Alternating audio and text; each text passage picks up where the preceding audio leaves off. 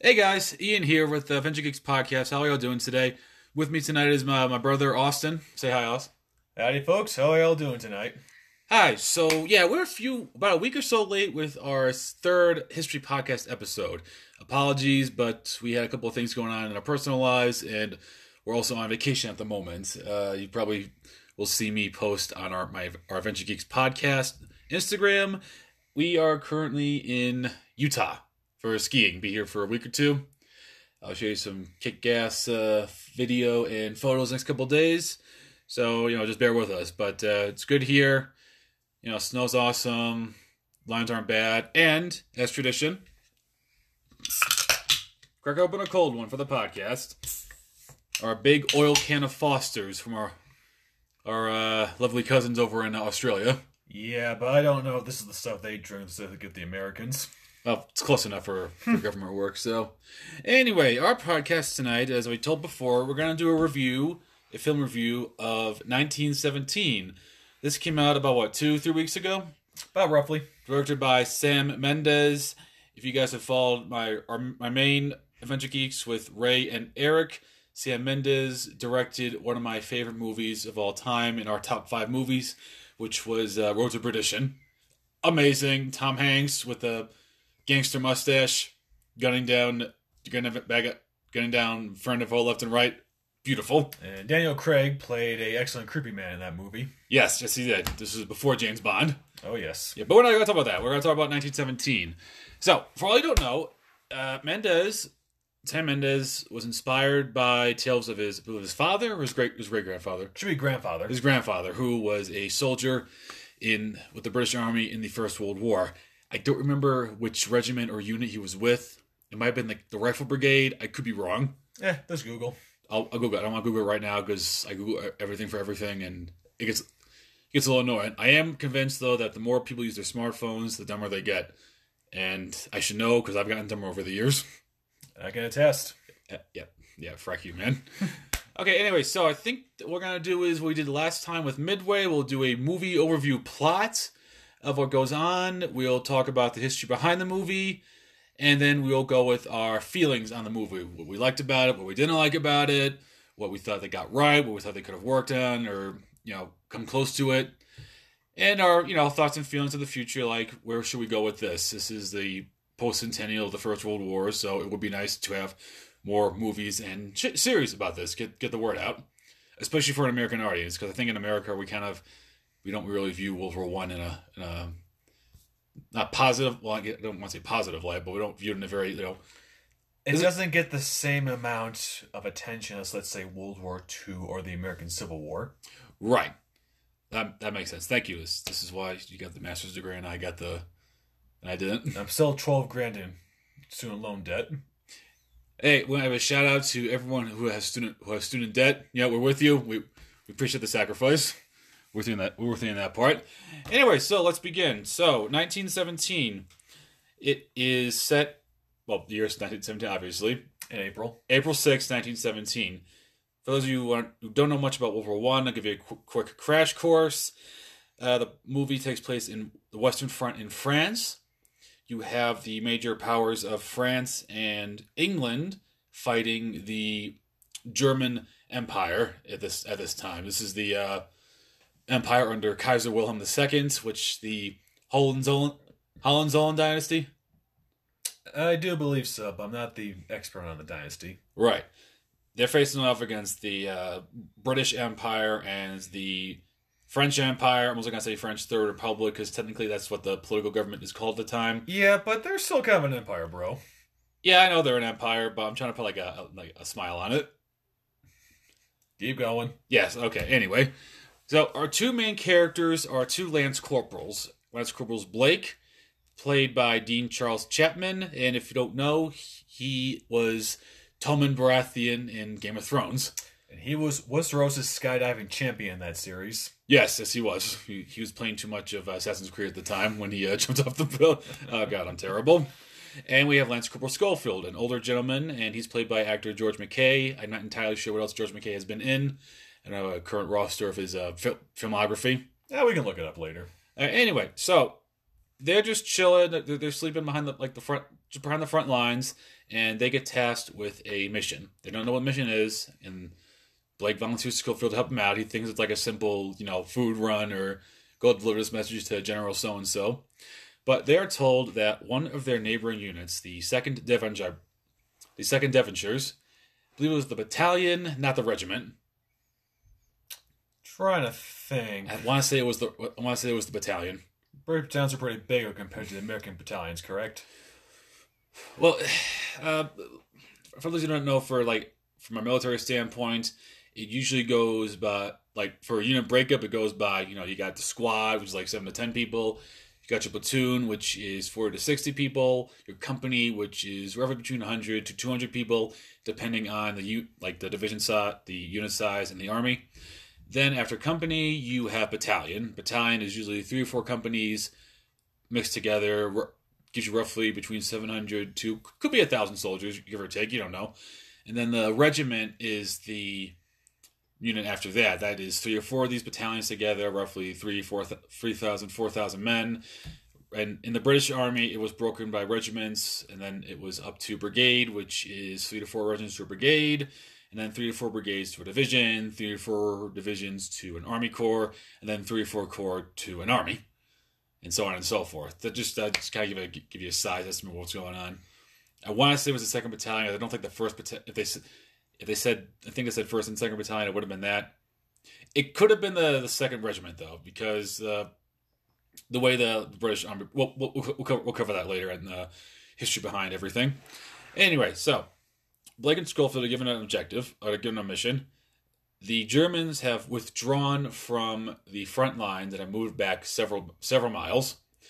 The second Devonshires do not know that, and they're going to walk into a trap. There's evidence that their defenses in front of them are more concrete than they believe. It's more, it is more geared towards um, sort of like a death trap. So the general wants to get a message to the colonel in charge of the second Devons to hold his attack and to save 1,600 men's lives.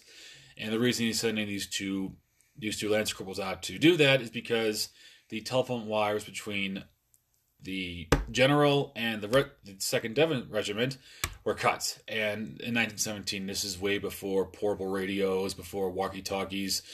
We're talking you had to, it was either a telephone line, a runner, signals from your rudimentary airplanes, flares, very, very like basic, very rudimentary stuff. It's not like today where you can like radio soldiers in or like give them like instant commands. This is like you gotta find the regiment first and you get given the orders. That could be several hours old, it, depending on if the runner actually gets to the uh, unit in time. If they're not killed, him if they're not killed on the way there, happened more than once in the war. It happened a lot of times during, during that war. So they're tasked with going through no man's land, and they're told, "Don't worry about it. No man, Jer- Jerry's Jerry's gone. Uh, should be clear for you for no man's land." So they reach a good start stop starting point. And you, you, hear like technical terms through the, the trenches. You'll talk about like the support trenches, communications trenches, where people go back and forth, and you got the frontline trenches, which are more of a more of a, like a garbage heap like then you know you got like the mud you got the duck boards on the floors then you got like the sapper trenches which are these little trenches dug in just before just after the main trenches. It gives people like a starting off point to attack. And i think the first this is like the first scene that I, I enjoyed with this movie. I thought they captured going over the top into no man's land very well. Austin, what do you think about that? I did appreciate the No Man's Land scene a lot. Really showed the devastation and horror of the First World War. A lot of mud, a lot of shell holes, a lot of barbed wire, either intact or broken, that would have been common in the landscapes, and a lot of dead bodies. Unfortunately, that was one of the tragic aspects of the war, because during No Man's Land, there's really not much time or any chance to clear your dead, bear them military honors. For the most part, those that are dead are left where they lie, and that includes the horses as well. And you'll see in various stages of decomposition as you go mm-hmm. through No Man's Land with Blake and Schofield. Before we get any further, we should mention that Blake has a personal mission with this task he's given. His brother is with the second Devonshires as a lieutenant. So he has a personal mission to stop that attack and potentially save his brother. in the us we call it a lieutenant austin Well, this British army, we're going to say lieutenant. all right we're gonna play a cr- cricket too And a spot of tea will be nice with some uh, fish and chips crumpets. All right, well, we'll keep going for our, any British people hear this and uh, Right, kick our ass. okay. yeah. All right. Uh, so yeah, they're going through no man's land. I thought that did. I thought Mendes did a great job. I, it could have been gorier, but if he did that, he probably would have lost the radar rating, go to like an NC-17 rating.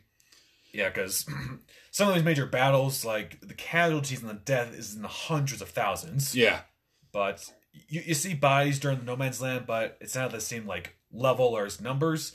But like Ian said, if they include that much more, they will probably jack up to like an NC-17 that's still around, yeah, and like you can still get a sense without adding that much stuff. By that point, it's just pure gorn. especially where uh, Schofield he gets his hand stuck in the barbed wire, cuts it, and then like about a couple of scenes later, he trips and sticks his hand into a. Uh, An open chest cavity of a German soldier. A German soldier, yeah. I'm like, all right, that, that that's bad. Like, uh, you won't get that looked at before you get infected. So they eventually make their way over to the German trenches, and it's empty. It's empty. They look around. They don't see anything. They don't see anybody, and you can kind of get a sense of how better prepared the Germans were in their trenches. For like the last uh, two years since like the opening moves in 1914, the main for the most part, the main strategy for the German army in the West was to uh, defend and hold off enemy counterattacks. You will have cases of them going on the offensive, but I think for the most part, we can say that they were told to hunker in while High Command deals with the Russian Empire in the Eastern Front. And if anyone listened to my uh, first podcast on the Revolution, I talked a little bit about Russia's involvement in the First World War and how this is all interconnected.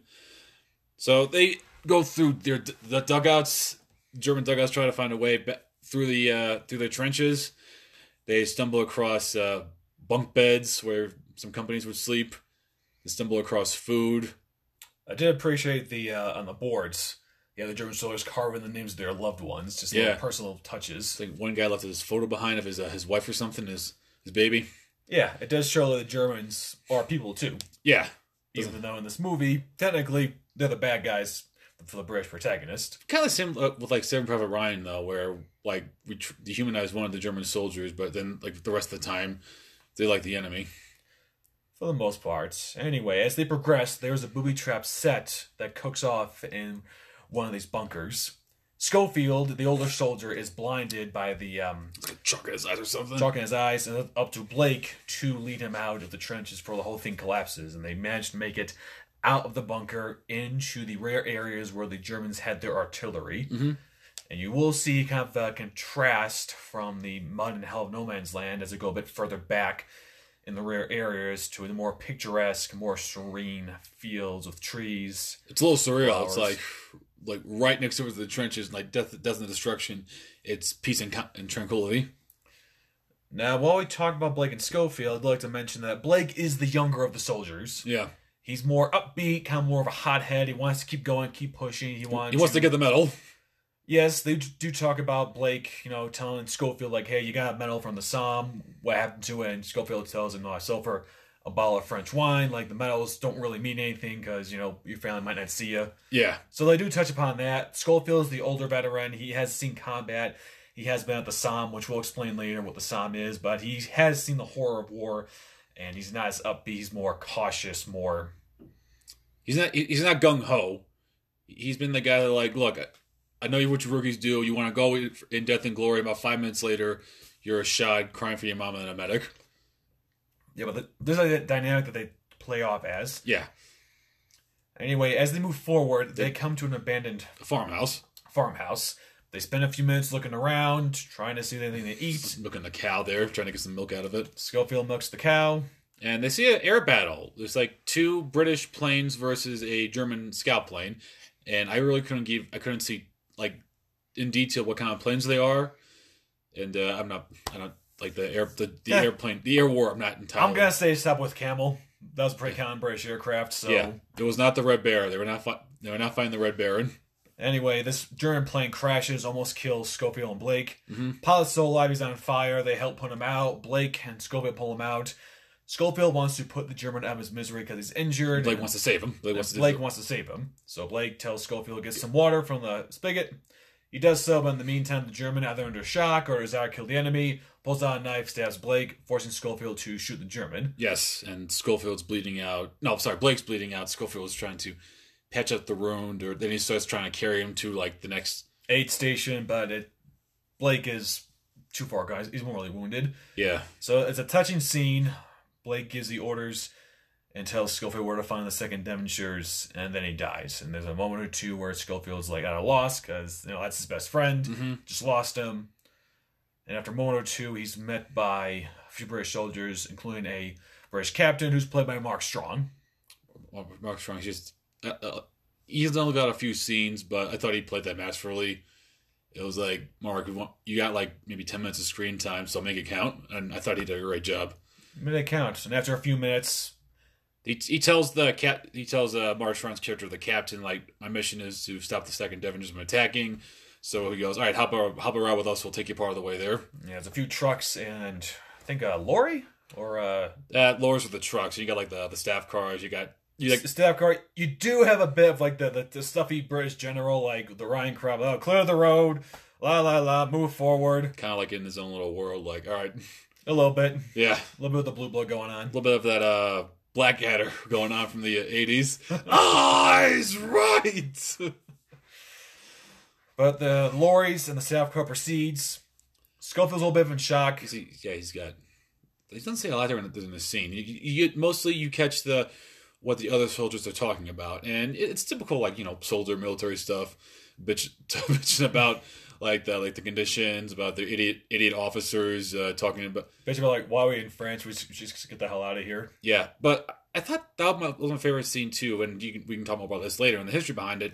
But how it, it shows uh, it just shows more than just like the the British soldier because you got you got you got uh You got the Cockney from London. Yep, you got a, an Irishman. I think I'll call him Pat Patty for sure. You actually have a couple of um, uh, Sikh soldiers, Sikh Indian Indian soldiers in, in the same caravan, and uh, they got like the whole, like the whole camaraderie going on and making fun of each other, supporting each other, and everything. And yeah, they also they also come around and uh, realize Schofield's in pain and try to help him out best they can. So their car gets you know the lorry gets stuck in the mud because it's the Western Front. There's mud everywhere. Mud mud never leaves you. And you know Schofield's trying to push the car. He's really adamant. So everybody else goes, "All right, let's give this guy a hand." And they do it. And he's talking about, you know, I gotta, I gotta prevent this for my my buddy. I gotta stop, help save his brother. So uh what was it? They gave him a couple of cigarettes. They gave him cigarettes and some wine, whiskey. I think uh, Patty gave him a couple of drinks of the whiskey. Yeah. Um, what did, what did I forget the the sepoy's name? The, the the Sikh soldier. He gave him something. He's uh you give him something or like Skull to him says good luck, and uh, the sepoy goes, "You got any more luck than we're where we're going?" It's a little dangerous. Anyway, this scene continues for what 10, 12 minutes. About 10 minutes, then lorries stop. The bridges to get to the village that Schofield needs to get to is out. You know the name of that village? It's like Orist or something. I can't remember. It's based off a real village, correct? It's an actual village, and I can look it up when we talk about the history behind it. But anyway, the lorries have to go around, but Schofield doesn't have the time. He's got to get to the second dinner just before like the, ne- the next morning. Mm-hmm. So they break off. He goes by foot. There is the scene he's trying to cross a broken bridge, and he gets shot at by a German sniper. Like the worst sniper in the German army. Yeah, so this sniper is like fairly close for like within rifle range, and he Yeah. misses most of his, all of his shots. Yeah, I yeah, I'm gonna ask part for a second. Uh, Okay, I think part of that's Hollywood history. I'm thinking part of it is maybe he's a he's a conscript new and doesn't know what he's doing. Well, it's 1917, so the Germans are probably swimming bottom of the barrel. Yeah, they've already like called the like the first like the class of 1918, 1919 to Yeah, to sign up. Yeah, because they're gonna start running men sooner Yeah. or later. And this was, this was a contest between Schofield and the sniper. Schofield sings up behind the sniper. He, he actually he wounds the sniper first when he gets into the Yeah, goes into the house, opens the door. There's Mexican standoff. Both guys fire at the same time. Schofield gets the killing blow in, but then he gets like what hit He gets hit in the head. His bull- the bullet grazes his helmet. He Mm-hmm. gets knocked out, and then like the, the scene drops and cuts to nightfall when he wakes up. And Yeah. This town that's now looks to be on fire. Yeah, then it's on fire. You got like the shell bursting everywhere. Then you got he's he's sort of uh I thought to me it looked like a symbolism of hell. Like everything's destroyed. There's no one around. Everything's on fire. It's ear. It's dark. It's eerie. He sees like a lone figure across the town square, and he thinks maybe it's a friendly. And then this guy starts running towards him and starts shooting at him. So like, oh shit, it's a German. So He has to run. He has to duck inside a house. And in this house, as he's moving through the basement, he does encounter a young French woman Now, the first, first the Frenchwoman's scared, telling the soldier, telling Schofield, "Please, I have no food. I got nothing for you to take." Which Yeah. that does happen in warfare, especially in World War One. Yeah. Usually in occupied territories, there is kind of sometimes called foraging. Yeah, going back to Civil War history, like Air quote foraging. foraging. It's kind of stealing, just it's in a nicer term. Right, which we will talk about the history behind the movie, and I'm sure we will uh, say so many wonderful things about the uh, German occupation of France in World War One. I'm sure the British have their. Dark I'm a, I'm a bit of an Anglophile and Francophile, if anyone hasn't noticed yet. So I, I do tend to, you know, side more with like France and England. And my brother is a little more the level-headed. He also says I have a bad tendency of romanticizing the past. Yes, it's kind of like like a Damar from Star Trek Deep Space Nine. Before the character development, of course. Yeah, all you Trekkies out there, we're gonna drop a couple of DS9 quotes on you. So, anyway, he uh, talks to the the French girl. She has a baby, not hers. I think she found the baby. I think the parents were dead. He gives the baby some milk that he had had from the cow. He milked the cow earlier. Sings the baby a lullaby. Talks to the French girl for a minute. Kind of like calms her down, and I wouldn't say it's a romantic feeling, but it's more like um, two souls understanding each other. It's kind of a breather for Schofield. Yes, after all the he's been running, fighting, dodging bullets and shell fire, Surviving. and surviving. yeah. So it's, it's a few minutes for Schofield and the audience just take a deep breath Mm-hmm. and let everything's like be slow, be calm, Mhm. you know, have a light touchy moment. But then Schofield does have to head out back into the village because he has to get to the second Devonshires before the time's up. Yeah. So he's running. He comes across a, a German patrol. Well, not really a patrol. One German is uh, for drinking the confiscated champagne and puking his guts out. Which I think is pretty realistic. It is I mean, realistic. I mean, let's be honest. If I was a conscript then, I was in the in France and I found some whiskey or alcohol, I get roaring drunk too. Well, while his while the drunk German is drinking, his sober buddy sees Schofield and tries to warn his buddies about the Eng- the Englander, but he gets stabbed. Schofield kills him, and then the rest of the Germans hear the scuffle, and the next uh, basically two scene five ten minutes is Yeah. Schofield running through the town, dodging bullets, dodging German patrols. Jumping off the bridge into the river. Yeah, losing everything, lost his helmet, his weapon, jumped to the river, almost drowned several times. And he comes to a scene where like there's kind of a dam that's made of half wood and also half dead French soldiers. Yeah, I think those were dead French soldiers. I when I when I saw them, they had like their dark blue coats on. I'm like, all right. The only people I know who wore dark blue coats in the Western Front were members of the French army. And like this part will creep out the audience because those soldiers have been there for a while, so it's various stages of decomposition They're bloated. And bloated, and and they're white. And I think if TV tropes is correct, that's where Tolkien got the idea. Was it um, the Two Towers? The two, yeah, they're, the, watch, where they're marching through like that lake and like the dead marshes. like the yeah, bars are floating up. yeah. You forget J.J.R. Tolkien was uh, a British officer in the old First World War. He got a lot of his inspiration from that. The whole fellowship with his his buddies. You know what? We should see that movie that was by Tolkien. Had uh, yeah Yes, we should. Anyway, so Schofield's kind of a wreck. He gets out. He's like, I just, He's, he's mentally drained. He's physically drained. Like just kind of stumbling around at this yeah, point. like he's just done.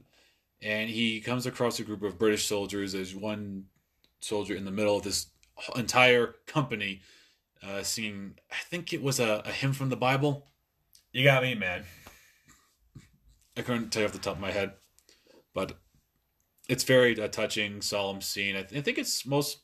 I think it's a requiem of like for the families of soldiers who's who don't come back, and maybe in the uh, when we talk about history behind, I can look it up. But um, yeah, it. I, I got touched. I thought it was a very very good way to break the ice. Anyway, Schofield is in shock. He just comes stumbles across a bunch of the Tommies start asking him like, "Hey, mate, you all right? What's going on? Like, where you from?" He's like, "I have to get the second Devonshires." They go, "Oh, mate, we're the second Devonshires. You are? Yeah, we're Company D." Like they're about to launch their first wave of attack. We don't we don't all go over over the top at first. So then, like the next scene you see is Schofield running through a sort of a new makeshift trench, not really built up like the ones you saw in the beginning. It's just enough to like keep the heads down as they stage their attack, which they, which the the colonel thinks, the commanding officer thinks is going to break the German lines, but it's actually going to be a, a slaughter. Yeah. Did you like it how one like by the way, this whole movie is just in one camera camera shot from the person's from the first person point of view. Did you like it how they show the staging areas behind the trenches? You got the sergeant shouting, "All right, get your bu- get your grenades here. D company go left, A company go right." I did. Did, did you like the, the shell fire and then Schofield is asking officers like, "Where do I find the colonel?" He's like, they they get down the line. They come across that one uh, older captain. Yeah, and he he has shell shock or what we call today PTSD. He starts breaking down, crying. And he can't give the order, and I think a shell fire actually kills him like two seconds after Schofield leaves. Oh, he did. Uh, I course when that explosion took out the captain. Oh, damn. Well, at least that at least that a soldier. Yeah, about that. But anyway, as uh, Schofield, like the trenches are so packed with men ready for this first assault that he can't get through. So what he does, and I like this part where like that was it lieutenant or a captain? Yeah, he's like, "Bro, what are you doing?" No, no, no, don't go. Yeah, he goes over the top and he's running parallel to the trench just as the first wave of the second Devonshires is attacking the German lines. So you get this tracking shot of Schofield running as the British soldiers come over the top, and you start to see men fall by shell fire, machine gun fire. Through all this, Schofield runs, makes it towards the trench, back into the trench, and gets to the spot where this colonel is, Colonel Mackenzie. Yeah, the command post. It was played by Benedict Cumberbatch. As we all know, is Sherlock Holmes, or for all of our comic fans out there, Doctor Strange, Doctor Stephen Strange. I was gonna say Khan from Star Trek Into Darkness. Meh. I I enjoyed Ricardo Montalban and his uh, hamminess. But there's a scene where Schofield's bursting into the command post, the what the headquarters is, telling the colonel like this is a suicide mission. Don't go. I have orders. The colonel's like, "Who the hell are you? I'm about to launch the attack. Get like the get the hell out of here." And Schofield gives him the orders that Blake gave him before he died. Passed by the general in the first scene where they first got this mission. And to Mackenzie's credit, he takes a moment, looks at the photographs, looks at the note, then orders his men cancel the attack and cancel like the second wave to stop the attack. Yeah. Did you like it how uh, Mackenzie does a bit of a rant to about like this doesn't make any sense? Like they'll tell us just Tells us to stop today, and then Tomorrow. next week attack. yeah, it's like the war is only going to end when war is the last man standing. Yes. Then he's very politely says, "Get the fuck out of here, private or corporal." But then he's stopped by another officer saying, "Lad, you did you did a great thing. Thank you, I think it was a sergeant, sergeant." like an old salt. Yeah, it's probably the sar- the company sergeant major, battalion sergeant major. So at this point, Schofield's drained. He asks this officer, like, you know, with Lieutenant Blake? And the guy says, well, he probably went over the top with his men because he's always with his men. He was in the first wave. So Schofield, like, stumbles to the aid station, calling Philip Blake, trying to find this Blake's brother. And at the end, he does find Lieutenant Lieutenant Blake, who's played by Richard Madden. Uh, and and another any another hit from the Game of Thrones fans, the honorable uh, Robert Rob Stark. Rob Stark, which I was kind of thinking, like, towards the end, like, his runner would come up and tell uh, Lieutenant Blake, message from GHQ, all of a sudden steps and goes, the Kaiser sends his regards. Uh, I did think uh, Lieutenant Blake played a lot better scene than Rob Stark in the end. Like I love Rob Stark as a character in Game of Thrones up until he uh, had sex with that with his nurse with his nurse wife, which then he lost all his intelligence. Well, when you play up Tywin Lannister, you do get burned if you're not careful. Right. Well, we, you know, Game of Thrones, you either win or you die. There's no middle ground. Kind of like kind of like World War One. You either win or you die. A little bit. So, Blake hears the mission, and he hears, like, his brother was sent to him. He's like, oh, where's my brother? Like, I haven't seen him so long. and uh, has to break the Schofield breaks the news that Blake died during the mission, and his brother, like, he's trying to keep himself together, but you can tell he's devastated. He is, but you have to hold yourself together in front of the men. That's that, that's what an officer, that's what a British gentleman and an officer of his His Majesty's Army has to do. So, Richard Madden, Blake, tells Schofield, like, you did a great thing. Thank you. Thank you for being with him at the end. And Schofield, the mission's over, tells news of Blake's brother. He is emotionally spent.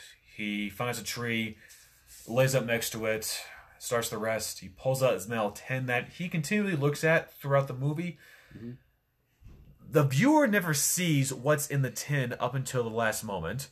And what it is is a picture of Schofield's wife and young daughter, and a message from the wife that basically says, "Come back." Come back, please. And that's the movie ends. And there's a little touching scene where Sam Mendes puts a, like a post-credit caption, his like, grandfather. "Yeah, his, his grandfather, great grandfather, like he was in this such and such regiment I in think- the war." I think it might have been the King's Rifles. Yeah, probably the King's Rifles. You know more about the British Army than I do. Yeah, The makeup. I know a little bit about it, but you know, I'm not an expert. And that's how the movie ends. And that's basically the plot. It, it is kind of simple, Mhm. but it does work. We'll go more into what we liked, what we didn't like from the film. But I think at this point we should segue to the history behind the war or the movie itself, to Mo- World War One. Sure.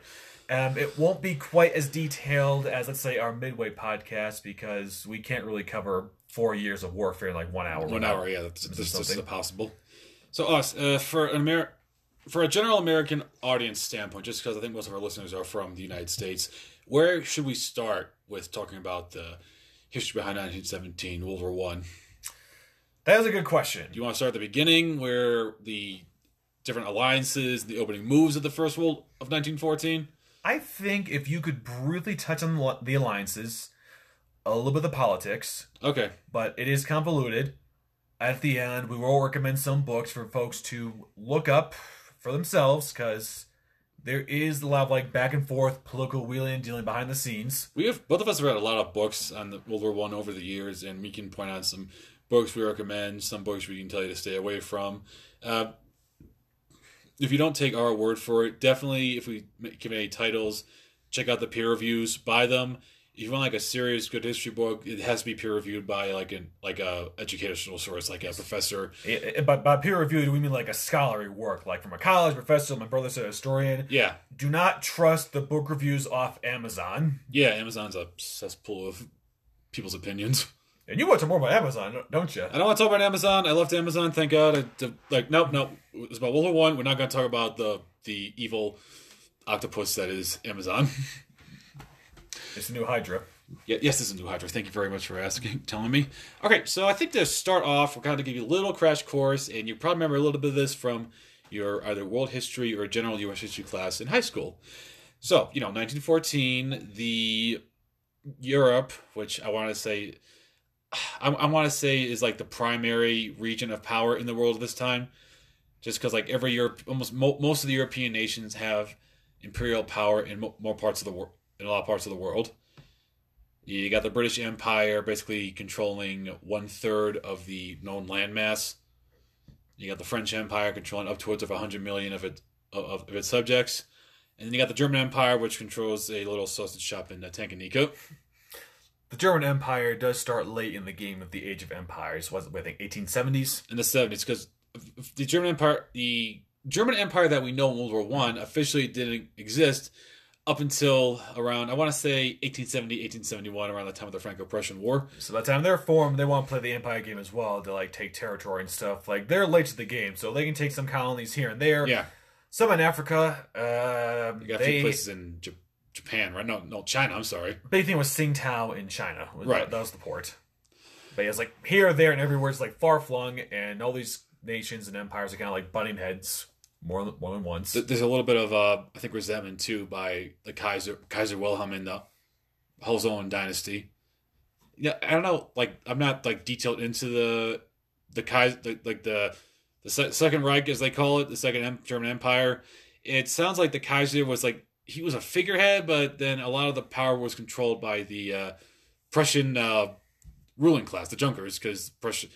What I read was the, the the state of Prussia seemed to be like the state that control had most of the power in uh, Imperial Germany at this time. And if people is listening and think I'm wrong, just you know give me a shout and say, hey, you, got this wrong, whatever about Germany. If you know more about that, please by all means like just let us know in the let us know in the follow up. Anyway, so World War One starts off with you got. I want to say Europe is broken off into two major uh, ruling blocks. If this sounds familiar to anybody who grew up during the Cold War, all right, you got the uh, I say the Triple Alliance with Germany, Aust- the German Empire, the Austro-Hungarian Hungarian Empire, which you know Austria-Hungary, Hungary, Austria, Hungary, and then uh, its ruling states in the Balkans, and it's sort of alliance with Italy. It's it's Somewhat. somewhat. Italy's like, well, we'll support you guys, but we're not going to go to war with you if we don't have to. So they're, they're kind of like the, I don't know, the uh, the the wild card in this one. one of the books I read to get ready for this podcast, the Italians We're leaning on the fence, but if Great Britain's getting into the war, that means you got to tank with the Royal Navy, the British Navy, Yep. And that's something the Italians don't want don't want to do. All right, so that's why they stay. Okay, that makes more sense why they stayed neutral. That, Yeah, I'll, I'll point the book out later. Okay. And then on the other side, you have what's called the um, Entity Cordiale, which I believe I said it, said it correctly. Is it Entente? Entente, yeah, I'm sorry. My, I'm bad. You took French, I didn't. Yeah, I know, but I never practiced French, so I'm a little rusty. Entente. So you you get, get the Entente powers of the French Empire under the Third Republic, allied with the Russia Tsar, Russian Tsarist Empire. They both have some a lot of bad blood with Germany. Uh, France, especially since they lost the provinces of Alsace and Lorraine in the Franco-Prussian War. There's a lot of resentment, and they're also afraid of the Germany becoming the dominant world power, like well, I say continental power. continental power, yeah. And then you have sort of Great Britain, like they forged their alliance with Russia and France, but it wasn't like binding in blood. Like we're not gonna, you know, uh, jump in immediately. It was like, well, we'll help you guys out, but we're gonna like sit on the sidelines too. And the whole thing with, uh, you know, British political hegemony or its political strategy for the last 200 years was, uh, you know, make sure no one continental power can challenge it and rise up. Like they want a balance of power. It's kind of like the balancing the force for the, for the Star Wars fans out there, a little bit. Yes, the force. You need to balance the force out. But uh, who's the light side, who's the dark side? That's going to depend on. Basically, where, where, where Your biases. Where, yeah, where your biases. You think you, you figure out my biases very quickly. Uh, so, well, World War One starts. You got uh, the Archduke to Austria-Hungary, Franz Ferdinand getting shot by Gavrilo Princip, which uh, caused basically a. I'll do a quick crash course, a chain reaction of events. So you got Austria-Hungary declaring war against Serbia after Serbia said we will let you do everything that you want, but you are not going to invade. You're not going to personally get involved in our police investigation with the with Princip and the Black Hand, which is the terrorist group Princip was with. So Austria-Hungary goes into the war with the notion that Germany's got our back. I've read a bunch of book different bo- books on this, so I don't want to take too much time into the, uh, you know, who started what, but it, it, it basically, uh, basically like a domino effect. Germany declares war. Russia, well, oh, Russia declares war on Serbia.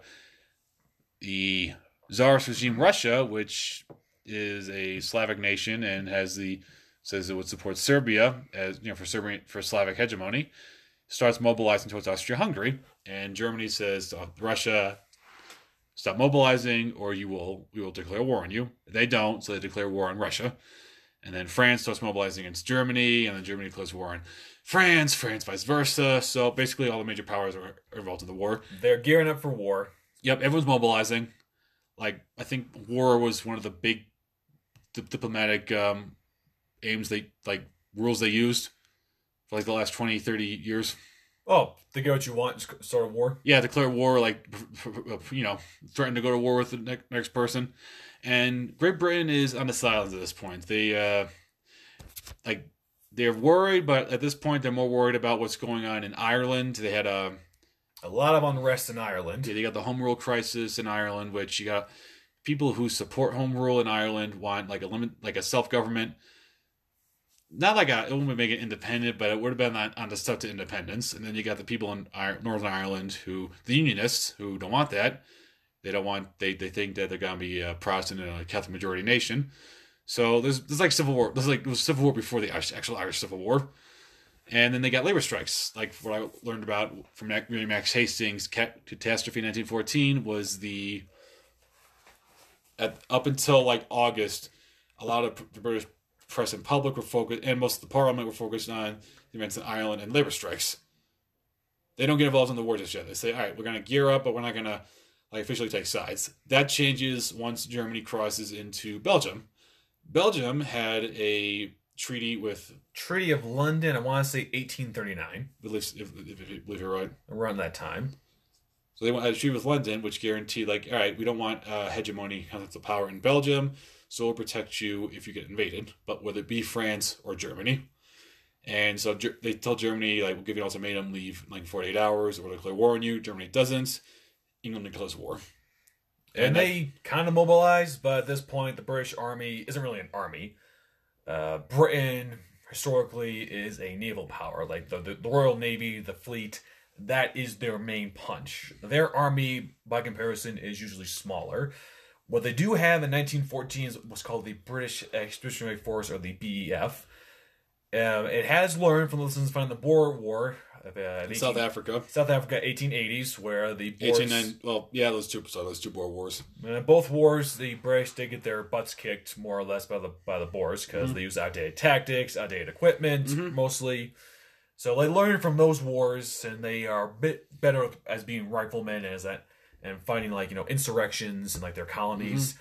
But this is like the first time that the BF's going to challenge like an actual standing army, like the Mm-hmm. German army, and it's going to show in a little bit. Professionally, they were the best trained soldiers, right? There's just 100,000 of them, and Germany at this point has like 2 million soldiers, conscripts, and regulars coming through the. I wouldn't. I don't think it was that high for the initial invasion. Okay.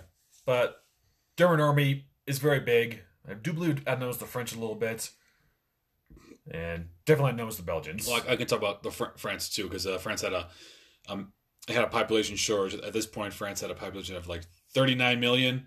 Germany, I think, had like 70 million at that point. Germany, like one on one, France versus Germany. France is gonna have some issues because they, they their manpower isn't as great as Germany's. Yeah, that's why uh, in France at this point has a conscript army. So they initially had like two year conscripts. They upped it to three year conscription service to, To get, get, get more bodies. get more bodies. Yeah, basically, yeah. So we can talk about like the opening shots in 1914 on the Western Front. We'll just uh, let's just keep it to the Western Front. So if otherwise we're gonna get too involved in like the rest of the world. Yeah. So if anybody is interested in Eastern Front, we can like point books out later. Yeah, If my old history professor from Linden, Alexander, is listening, nothing against Alexander, just we can't cover both fronts at the same time. But on this podcast, the Eastern Front definitely de- deserves its own podcast. which we can do do eventually in the in the future if you want. If you if, you, if you're not sick of me by then. I'm not sick if you're not. You- You're better of speaker than I am, apparently. But uh, anyway, Yeah, as continue. Germans, to start their plan, um, a lot of typical common knowledge states that there's this what's called like the Schlieffen plan made by the German war chief, uh, Fun, Well, I shit, think- fun. Von Schlieffen, chief of war staff, about 1905, 1906. And they kept update updating it every year, and, and Like, like, like there's this plan to always go through Belgium, get behind Paris, knock out the French armies, one big massive blow. The bulk of the French armies concentrated in Alsace and Lorraine. Yep. Now, I did read a new book about 10 years old or so by a man named Terence Zuber, a former army officer, got a PhD at German University. He gone through like prominent documents, find stuff uncovered recently that says like the whole Schlieffen plan wasn't really an actual plan, more of a concept. Because apparently during the war gaming, Schlieffen always had more divisions sit, set to go than he actually had. it was one thing, not to butt in, but it was one like I think it's a acropolitical story. Like probably did not happen, but supposedly when Von Schlieffen died in what 1910, 1911, 1913. 1913, his last words were, "Increase." Some, I'm paraphrasing. Increase the strength of the the right wing. Yeah, but, but who who heard that? I think his last words were ah. I'm Dying. yeah, I'm, I think my last words are gonna be fuck. But anyway, the plan is though, because at this point, Germany realizes like a head-on assault against like the French and like the frontiers, like Alsace and Lorraine. yeah, the the French the Franco Franco German border. Yeah, that's gonna like drain their manpower pretty quick. So there is this idea of getting around the main French mm-hmm. army and cutting behind.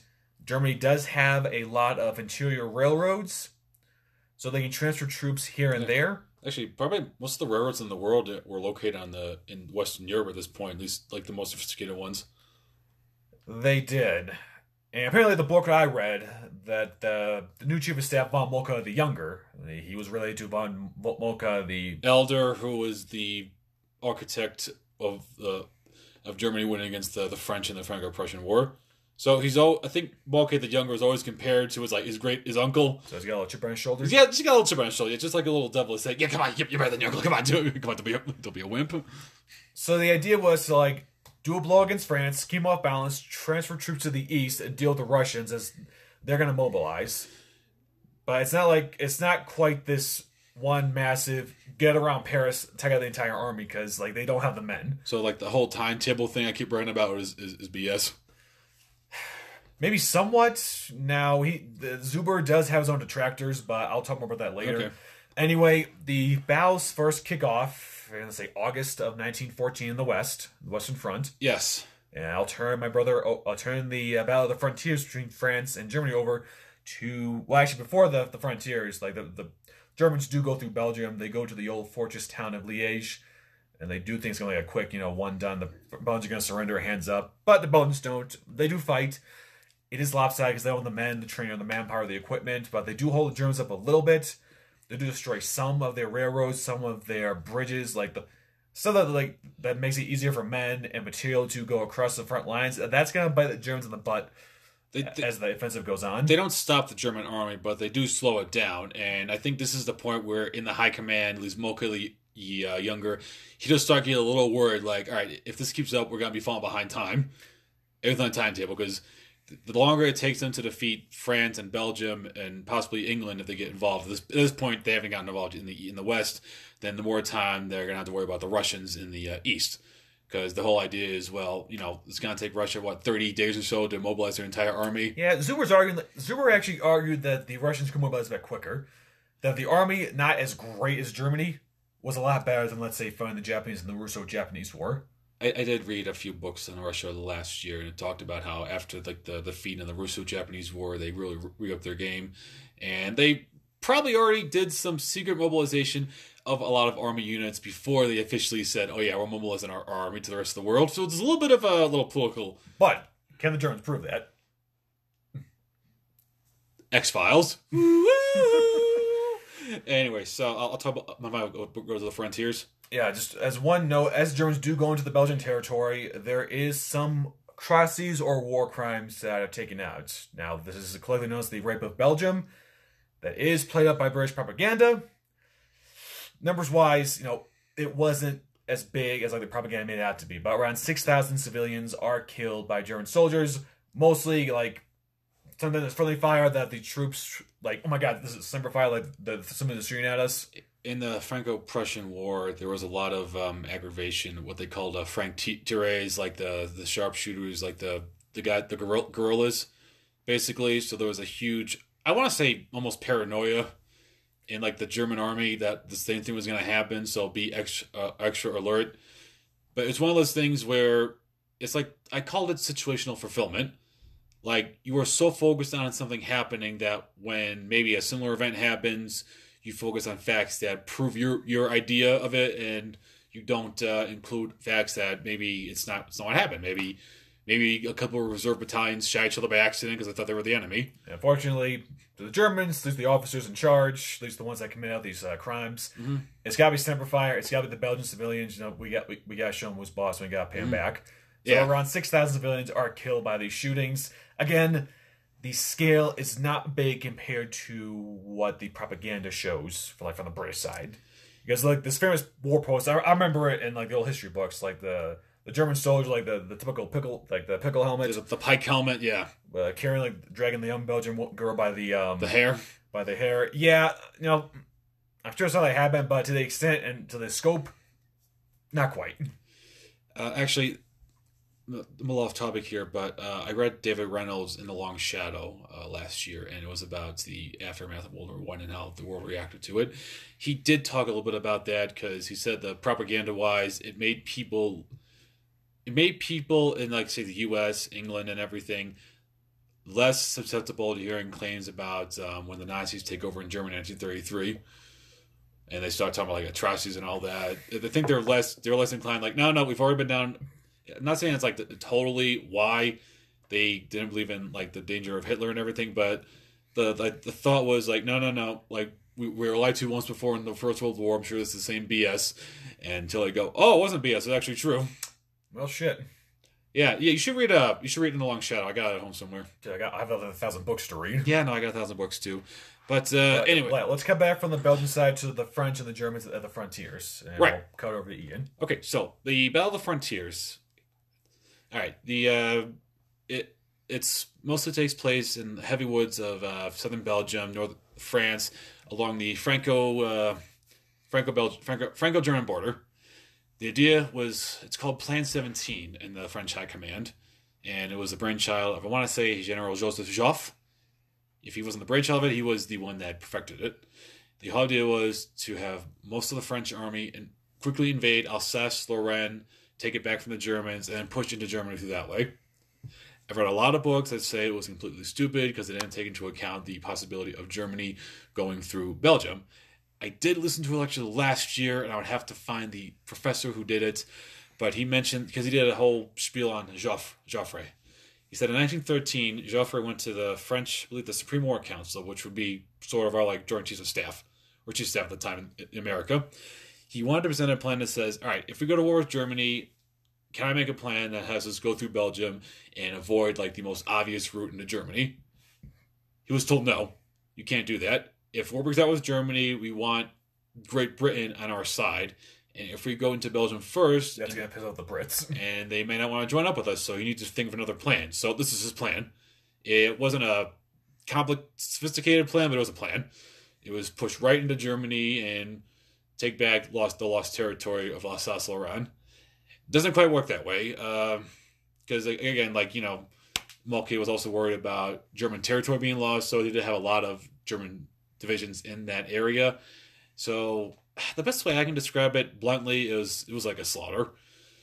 Uh, just book a book after I've read. This is like the the typical like bayonet charges, infantry assault charges that everybody knows about, like the like the First World War in France. And you know the French army uniform at the time is a bright red pants, nice bright like dark like dark coat. That's for the offensive spirit, correct? Yeah, offensive spirit. élan, like we're gonna win with élan, like offensive spirit. And uh, I, I've heard people, I heard people say like the red pants give it away, but the same professor, another professor I, I, I listened to in his lecture said like uh, you read German accounts and says, well, it wasn't really the uh, red pants that gave it away; it was the sun gleaming off of the bayonets a mile away that we saw first before the red pants. So th- this is like one of the worst months in the war for France. Actually, I think they, they lose more in the first two years of the war than they do in the second second half like in one day alone, I think it was August 22nd, they lose like over 60,000 casualties alone. By the end of 1914, France almost has 1 million casualties killed, dead, and wounded in the war already. So this is like the. I don't know if you can really describe it in American terms. I mean, we got like the Civil War, but it was like if. The French lose more soldiers than both Union and Confederate armies in the American Civil War. Yes. All four years of conflict from Yep. 1861 to 1865. And the French lose as many, let's say, what, the first year? in the- 1914? the- it's four months, dude. Like the first four months, August until December, almost one million casualties. And while this is going on, uh, the French Fifth Army Commander Lan- Lanzerac, he's sending reports back to Joffre's headquarters, saying like there are more German troops coming through Belgium, and Joffre, like this is thing of the track Joffre from, he doesn't really, he doesn't really pay attention to these warnings up until the German army is about to outflank like the French army, like the French Fifth Army. So Lanzerac pulls back. So at this point, Joffre pulls his entire like all the French armies back. I believe there was um, five French armies at this point, major armies. Pulls them back for the they get outflanked and their flank is turned. So he pulls them back. They lose a lot of territory in the process. It's they call it like the Great Retreat, and it's like hot autumn day in July, hot autumn day. Everyone's tired and everything. They pull back. They just keep pulling back and pulling back. It's very demoralizing. More Germans come into France. They take more of the territory. And this is like the a lot of the industrial territory too in uh, in uh, in France too. So this is kind of like a, a this is a big morale blow to the French French uh, Republic. And you know, there's talks about evacuating the government from Paris to Bordeaux in the southwestern portion of France. But while this is going on, the BEF is going to make its appearance, and I'm going to turn this over to my brother because he studied the BEF in this point than I have. Yeah, so I'm basing my, my stuff off uh, a little bit. A little bit of Peter Hart's book called Fire and Movement, very recent, and a book called Mons by, I think, John Terraine. Now, this is about 1960s, but he was still pretty good. I recommend him too, just to get kind of a crash course. And with BF land on the continent, they move in to support the French. And again, like BF overall is very limited compared to the German and the French armies. They don't, I think they have like three corps altogether, and only two get sent to the continent. Because uh, believe it was the commander, the commander, commanding general, Sir John French, wasn't that keen of going over the first place. He didn't want to take the entire BF over to get wiped out. He's sort of a pessimist to begin with. From what what I've read, he wasn't. Uh, he, I wouldn't say he was a go getter. He wouldn't be someone that inspired you to attack, lead, and, and succeed. to the American audience, he was no George Patton. No, but George Patton is. I don't know. I like George, but he has some issues. Time that'll be for another podcast. Anyway, the BEF do march into Belgium. Mhm.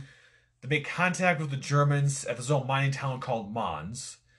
Now, like the books, it is like kind of like the national history books, but nationalistic. It is kind of built up as this, you know, the brave, well-trained, well-disciplined British soldiers fired their rifles into the masses of the German hordes. The Mad Minute. They can fire 15, 15, rounds from their Lee-Enfields in just, in just a minute. trained, accurate.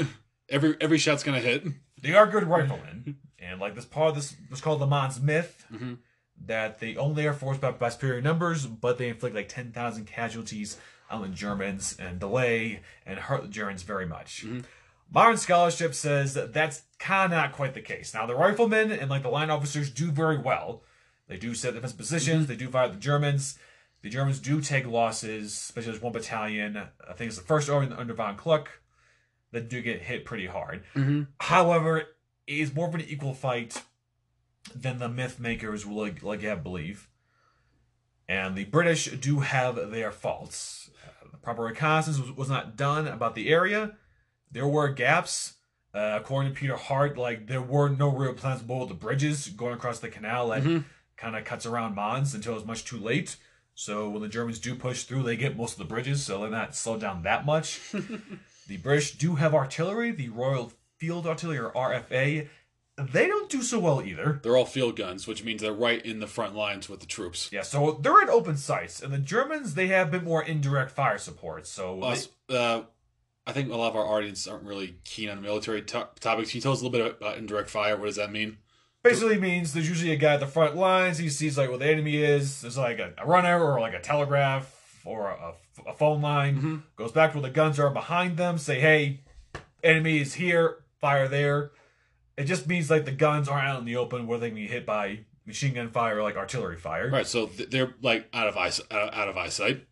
Out of eyesight, out, out of line of sight. So they can't be seen by the enemy, like unless they fly planes overhead. Right. Uh, the Royal Field Artillery does get shot quite a bit. Their guns, Mons isn't a great place to put their guns up, so they can't really fire too well at the Germans. Overall, it takes like a day of action.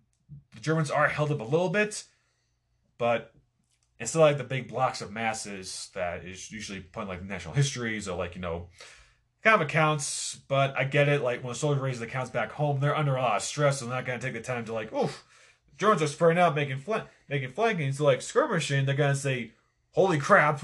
There's the Germans! I got to open fire." Right. So like memory and like stress does play a bit factor in the accounts. So one of your classes though talk about his historical memory, like how people remember things differently. Yeah, dude, memory is subjective. I mean, hell, I probably well, if it was yesterday, I would probably be wrong. Us not memory at all. That's why you drink. Thank you. Anyway, the British do have to fall, fall back. Now, there's like two corps commanders. Uh, second corps is under a guy named Smith-Dorrien. You like Smith-Dorrien? Yeah, he, I like Smith-Dorrien. He, he falls back. His corps takes the most brunt at Mons. About 1,700 British casualties versus like 2,000 German casualties for the modern scholarship. The corps to his right, the first corps under Douglas Haig, he'll be he'll um, be important later. Haig at this point, he kind of has like the I don't know what thousand yard stare. He doesn't do so well. He has sort of a breakdown. He he didn't conduct himself as properly as he should have. Yeah, so the two corps aren't really coordinated as they fall back. Now, to the right of the BEF is the French Fifth Army under Lanzerac that Ian mentioned earlier. They're falling back as well, so There's no cooperation. French hated Lanzerac, Lanzerac hated French. Typical, you know, he's French. I don't like him because I'm English. He's English. I don't like him because I'm French. They're not talking. They're not coordinating, and there's a lot of bad. There's a lot of bad blood with that. and that's gonna bite me in the ass as they have to retreat. Yes. like there's no really no coordination. Yeah, he's supposed to like come. It's supposed to be like a swinging door, like all, all together. Yeah, it's, it's kind of haphazard. But the BF do fall back. They're part of the Great Retreat as well. A couple of days later in the retreat, uh, Smith-Dorrien decides, you know, the the Germans are right on our heels. If I my men are tired, if I don't stand and fight, I'm gonna get run down by the Germans. Mhm. They make a stand in this place called Le Cateau, and the British take the worst of the punishment. Germans suffer losses, but the British have around seven to eight thousand casualties. At this point, though, Terraine or um, some sources state that it gave the British enough opportunity to like fall back more because they get they blow the Germans Mhm. enough. Zuber goes on the account that the commanding officer of the first German army, von Kluck, that they're fighting the British, he makes an error and thinks the BF's going in one direction when actually going in a different direction. I see. So by the time he figures out what's happening, the British have enough of a breathing space. But they fall back as well, and the, they do fall back with the French along the Marne River, I believe, and that's where like the first battle of the of the Marne comes in by September of 1914. Yeah, so I'll, I'll take over here. So at this point, Joff is the believes that we need to counterattack. We we can't keep retreating. We do, we give up Paris and we give up the most important parts of uh, of our France. So he believes the best point of a counterattack is at the Marne River. I believe it's when the German First and Second Army started splitting apart. I think uh, with von Kluck had the First Army, right? Yeah, now the Germans do make their mistakes. Like the armies do kind of split up. Yeah. They, they come more invested on going a bit further left.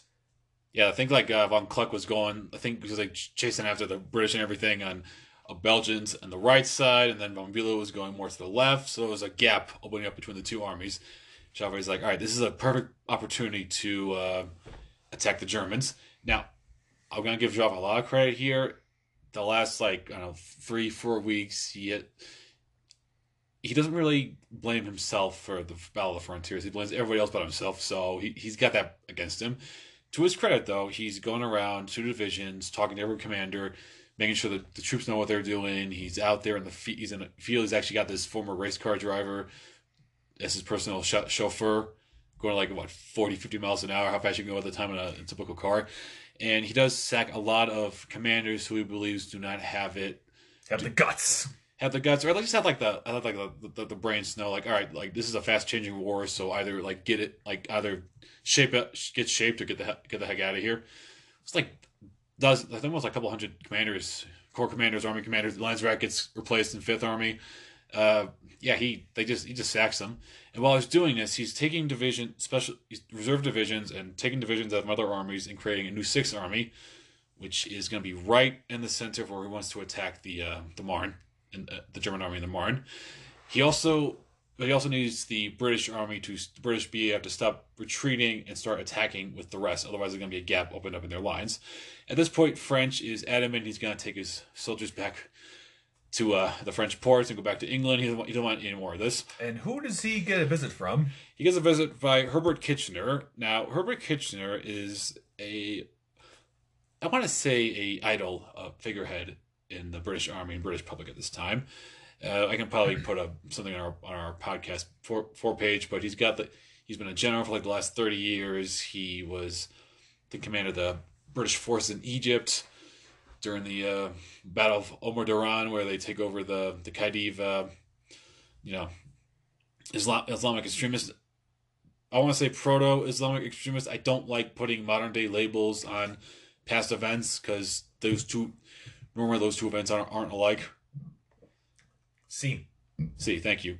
And um, he's got a lot of clout in like the in the government, and people want him to be the next Secretary of War. And I believe at this point he might have already been the Secretary of War. He's like what, six foot two? Yeah, dude, he was like the t- he was like the stereotypical, uh, you know, British imperialist. He had the mustache, he had the height, he had the person, the charisma, the persona was forceful.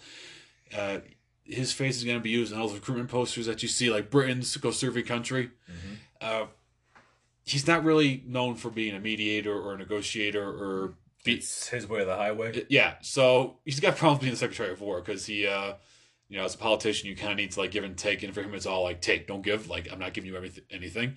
Anyway, he goes over there and he's talking to Joffre. Joffre's like, I need the BEF to fight. fight. He's with Joffre and he's with John French. Joffre's like, we want to counterattack, but I need your troops to fight with us because I don't want a gap in the field. French is like, no, all is lost. I'm going to take my, I'll, I'll take my right back.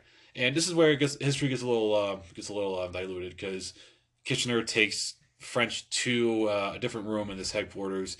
I don't. There might have been an interpreter with like uh, nothing was written down on record, but like a few minutes, like uh, 10, 15 minutes later, they both come back out, and French says, "We will support you in the field." I got the feeling that Kitchener took French by the scruff of his uh, collar and says, "Get your blankety blank act together, you blankety blank." Yeah, I think we, you know, it's like the guy you got like shape, uh, shape up by slapping around a few times, which uh, I think now in the army do the, officially it could be a shock complaint or like um, Hmm. I don't know. We- we- We're not soldiers. We're not soldiers. Maybe we'll maybe talk to some of our army buddies and say like, do they still do that? They'll probably say, oh yeah, just you know behind closed doors and no one can see. So BEF goes back into the fight slowly though. It's like um, Christ, it's like what I read was like French is having his troops advance like a mile or two miles a day while everyone else is fighting their guts out. So this is the Battle of the Marne, and the German army is is you know on its last legs too. Like their supply lines are stretched, their troops are tired. Yeah, so remember I mentioned how the Belgians kind of destroyed their own like logistics, Mhm. railways, and bridges. That's gonna bite the Germans in the ass at this point because now the further they advance, the further like their home base, all the supplies, all, all the reinforcements, they gotta go through all this crap Mm-hmm. march to the front lines, and they can't fix the bridges or the railroads as fast as they want as they need to. Mm-hmm. And at this point, Von Moltke, he's already like, kind of a little stressful man. He, he starts to have kind of a nervous breakdown at this point. He's not really in the front lines, so he's, he's back at 400 miles in Luxembourg. Yeah, so he's kind of in his office, like his headquarters. And I, I like to contrast like him and Joffre. Yes, Like Joffre's like what, three hundred pounds, drive around the staff car, like not he was, a, he was a big boy. he never missed a meal. You never missed a meal, no. You not miss a meal. You didn't miss dessert. But Joffre's like going around, going to his units, like at the front lines. and Mol- Von Moltke's in the back. He's like trying to get information. But Mhm. like I we said earlier, like phone lines getting cut. Like it takes time to learn what's going on. Yeah, It's like this is for the age of uh, smartphones, Computers and radar, all that, yeah. maps, like radar gun maps, and all that Mhm. stuff. So Sharp, uh, Von Moltke is starting to have a breakdown. I think it's by the end of September.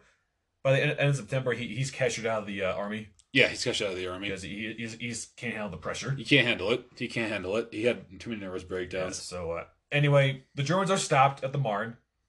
they ret- they start retreating back and they go back to the Aisne River, which is a good defensive barrier, and they start digging in. This is like where we get like the beginning of the trench warfare, and the trench warfare was never meant to be permanent. It was meant to be we're just gonna stop, consolidate our gains, we'll go back at the offensive somewhere.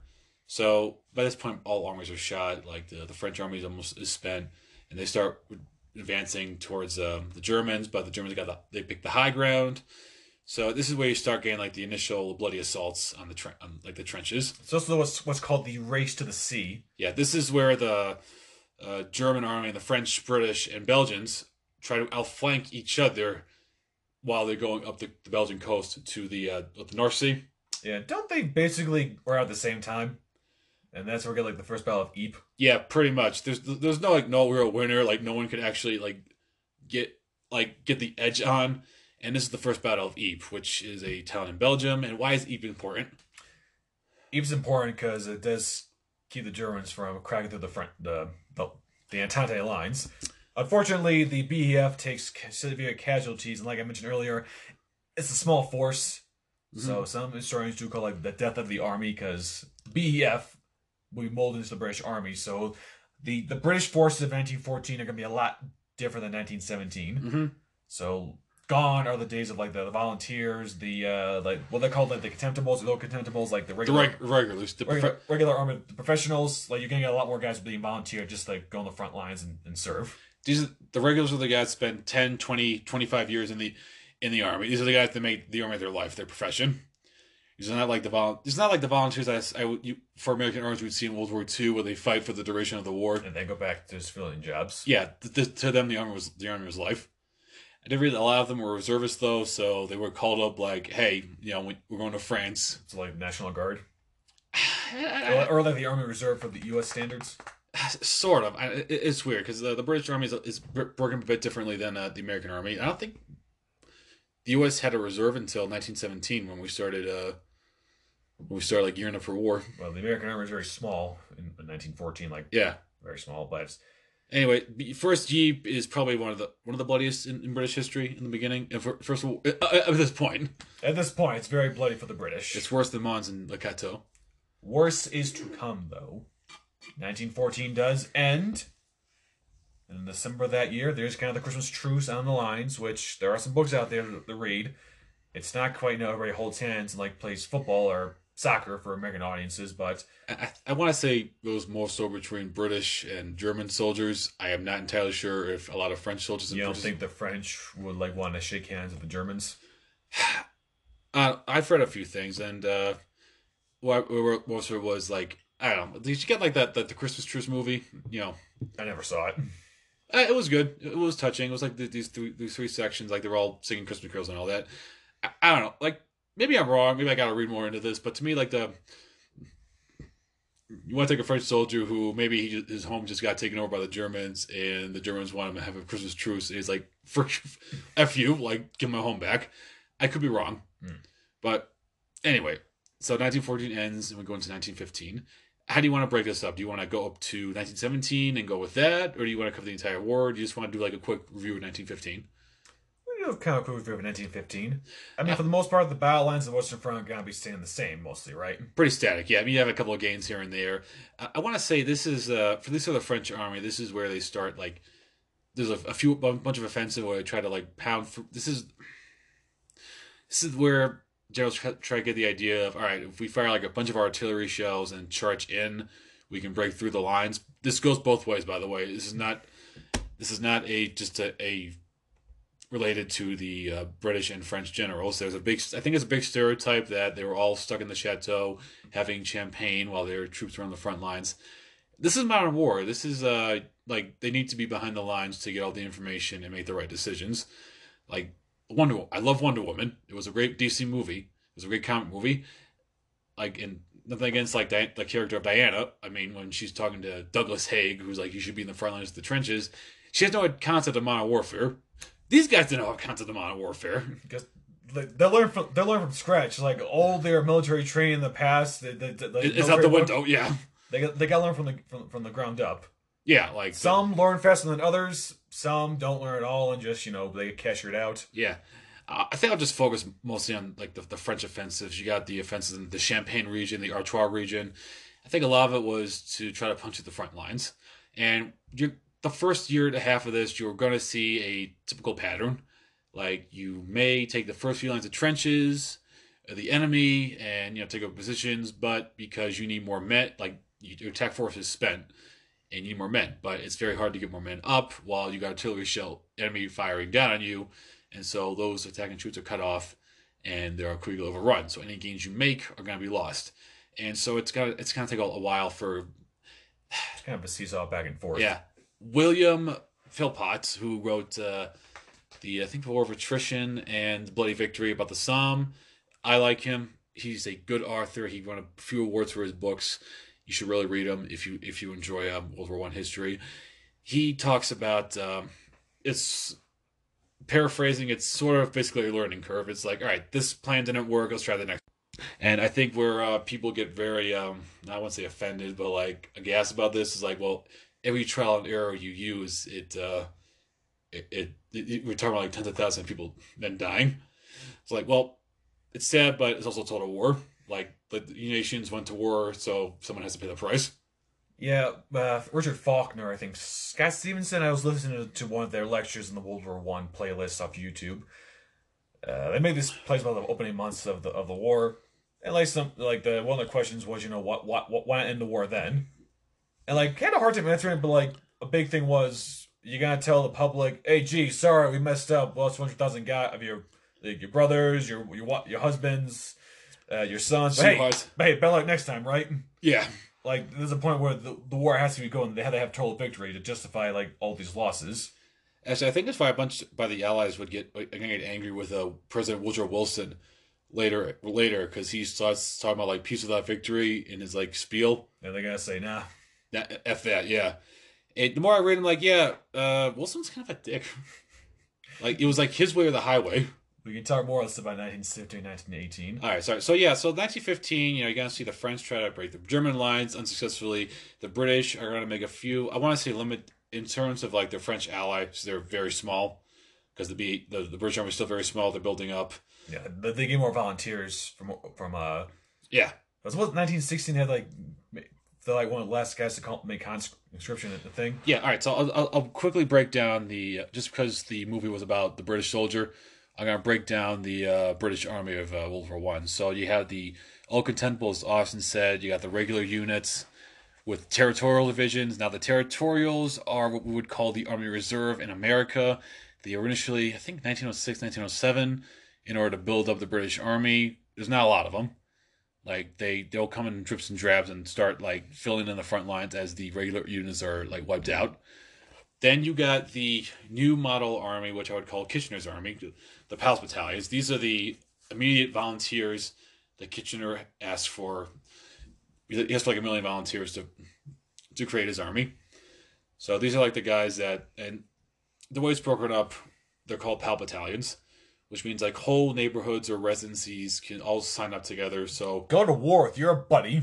yeah, so you don't feel like le- you don't feel like lonely, like lo- lonely because you know, like you'd rather fight with your best friend, your best your neighbor, than some random stranger you never met before. It's like for the American audience, the American Civil War, where you would have regiments formed from towns, local townships or counties, Yeah, where everybody kind of knew everyone, which, you know, could be good for morale, because, you know, you live with your father, your brother, your, your, your best friend, but it's gonna be a problem when stuff hits the fan.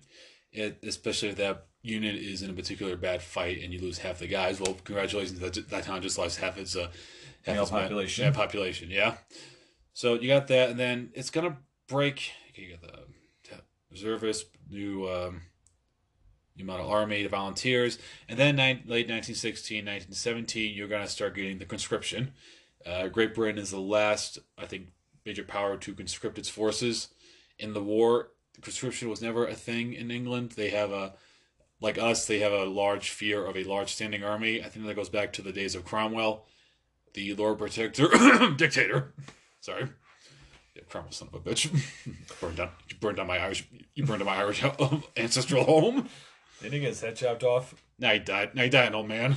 Oh, You think? Of, now you think of Charles, the the Kingdom guy's head chopped off. no, there's a lot of head, chop head chops Yeah. off, I, I forget. I But- digress. Anyway, so we got about 1915. Now, I was going to take it one step back to kind of talk a bit about the naval war. Yeah, one, of the, ahead. one of the big things working against the Germans during this whole war is the naval blockade that the Royal Navy puts upon the Germans. The Germany does have a fleet. Kaiser Wilhelm II did try to build it up at prior. That is one of the reasons why the Brits don't like the Germans that much, because, you know, why you build this giant fleet unless you're trying to oppose us? Right. world power, so they build their own fleet in, in response. Now, the German high seas fleet is very powerful, but is outnumbered by the British. Yes. And throughout the entire war, they will try to break the British naval blockade by defeating the fleet. You got like these auxiliary ships, cruisers, light cruisers, destroyers.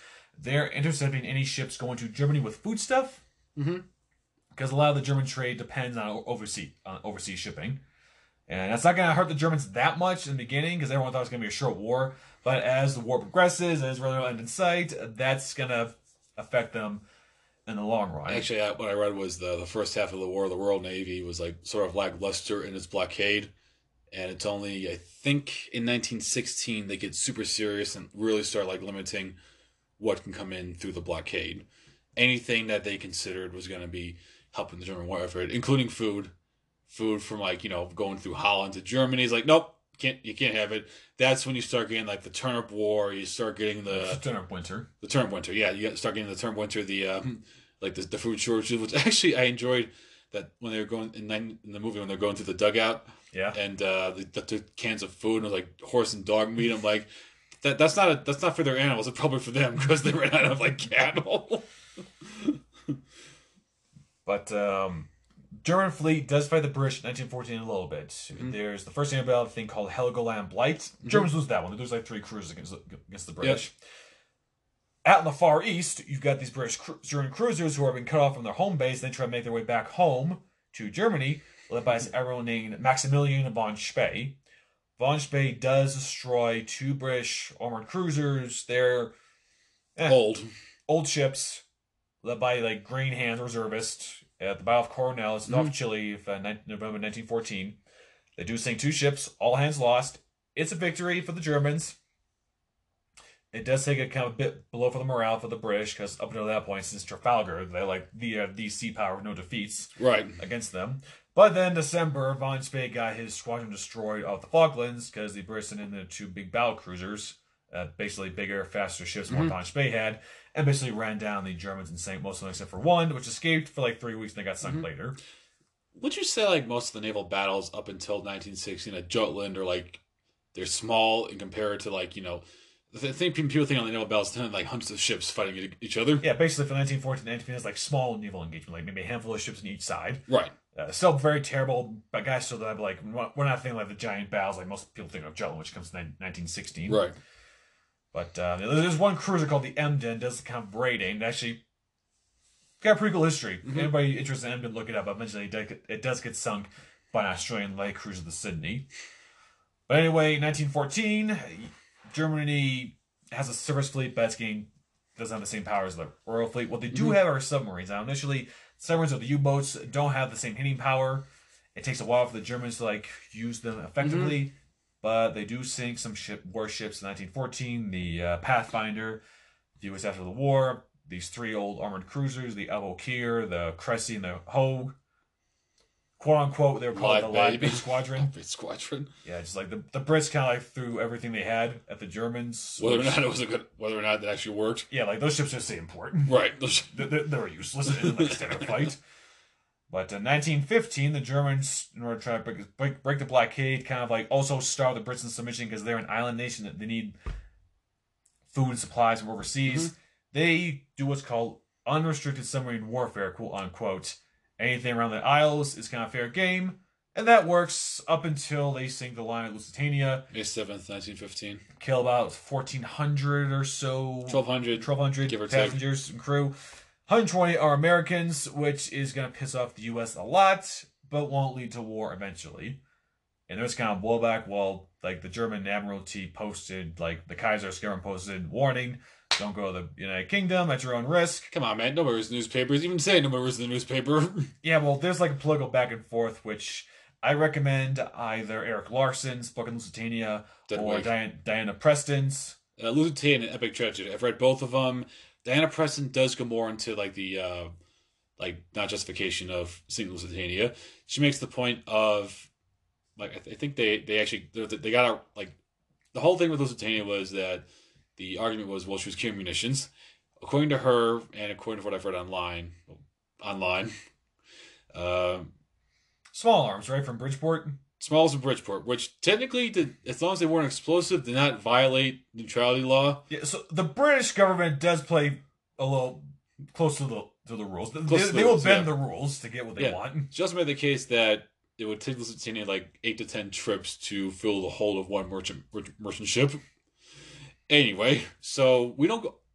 We were threatening, but Wilson keeps us out of war until 1917. The Germans do, however, hold back their submarine war for the restricted kind Yeah, they, they don't want us involved in the war. They're like, if because like they're- they're facing the Russians, facing the French and the British. They don't want the Americans to like go after them either. right, so it it goes back to um, you know they don't sink as many ships, but they don't piss off any any any uh any outside powers. Yeah. Now there was the fighting in 1915 in the Dardanelles and um, Gallipoli.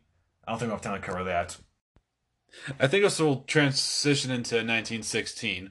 I do want to mention briefly that there was a plan in place through uh, Joffre meeting with the uh, major powers in Chantilly, France, in early 1916. At this point, Douglas Haig, who was the fir- first arm, first corps commander, First Corps. First corps, he got promoted. I forget which. He eventually gets promoted to army commander. I forget which army it is. It might be the first army or second army of the British, of the expanded British army. He eventually gets uh, Overall command. overall command of the, of the BEF in France. Um, he did a little bit of um, backstabbing by um, John French. He kind of went behind French's back and says, "Yeah, French is not doing so good. I can probably do a better job than he does."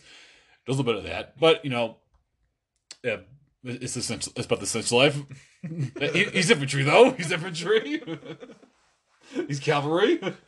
he's the cavalry man. Okay. Anyway, so Joffre has in plan, like talking to major the major um, commanders of uh, Russia, England, and France. It's like, all right, this year, like we got Italy involved with us, so what we need to do is we need to hammer away at all sides around the same time. Germany and Austria-Hungary have infinite number of men and resources. We have more.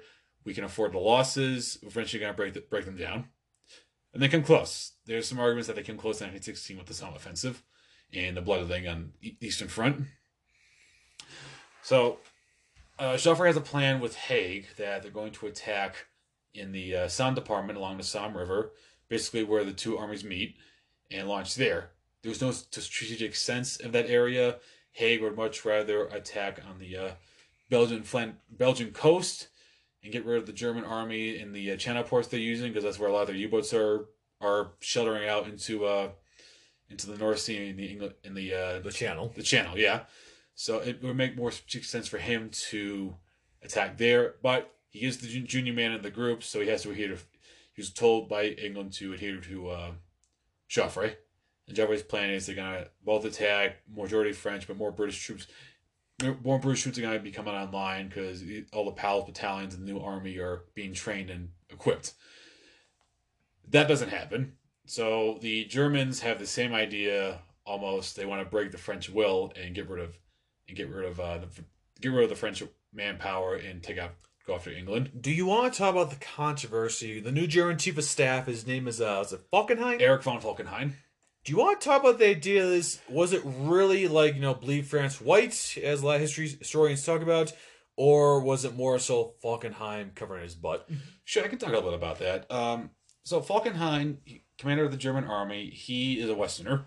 He believes that the war can be decided in the West, and he's up against the combined duo of uh, Paul von Hindenburg and, and Erich Ludendorff, who were German generals in the East. They had dealt the Russians a major battle, severe defeats at Tannenberg in 1914, and they think that the war's going to be decided in the East. And it's yeah. kind of a little power play between the Western generals and the Eastern generals. Yeah. Um, if anyone has seen, people have seen Wonder Woman, Ludendorff is played by oh, what's that guy's name? Danny's Danny something. He was the bad German bad guy. He's only slightly exaggerated, right? I say slightly exaggerated because I think in real life he was a piece of shit. But sorry, I, I, shouldn't be swearing on this podcast. But uh, no, no, I got my feelings with Ludendorff. I'll make him known. Hate his guts. anyway, um, so yeah, Falkenhayn, his idea officially what he says later in the war, as soon as the battle commences, they're going to attack the French at Verdun. Verdun holds a, a symbolic meaning to France, um, sort of historical uh, events that happened there, include like up into Charlemagne. So it has a very symbolic meaning to France. And his idea is they're going to threaten the Verdun line.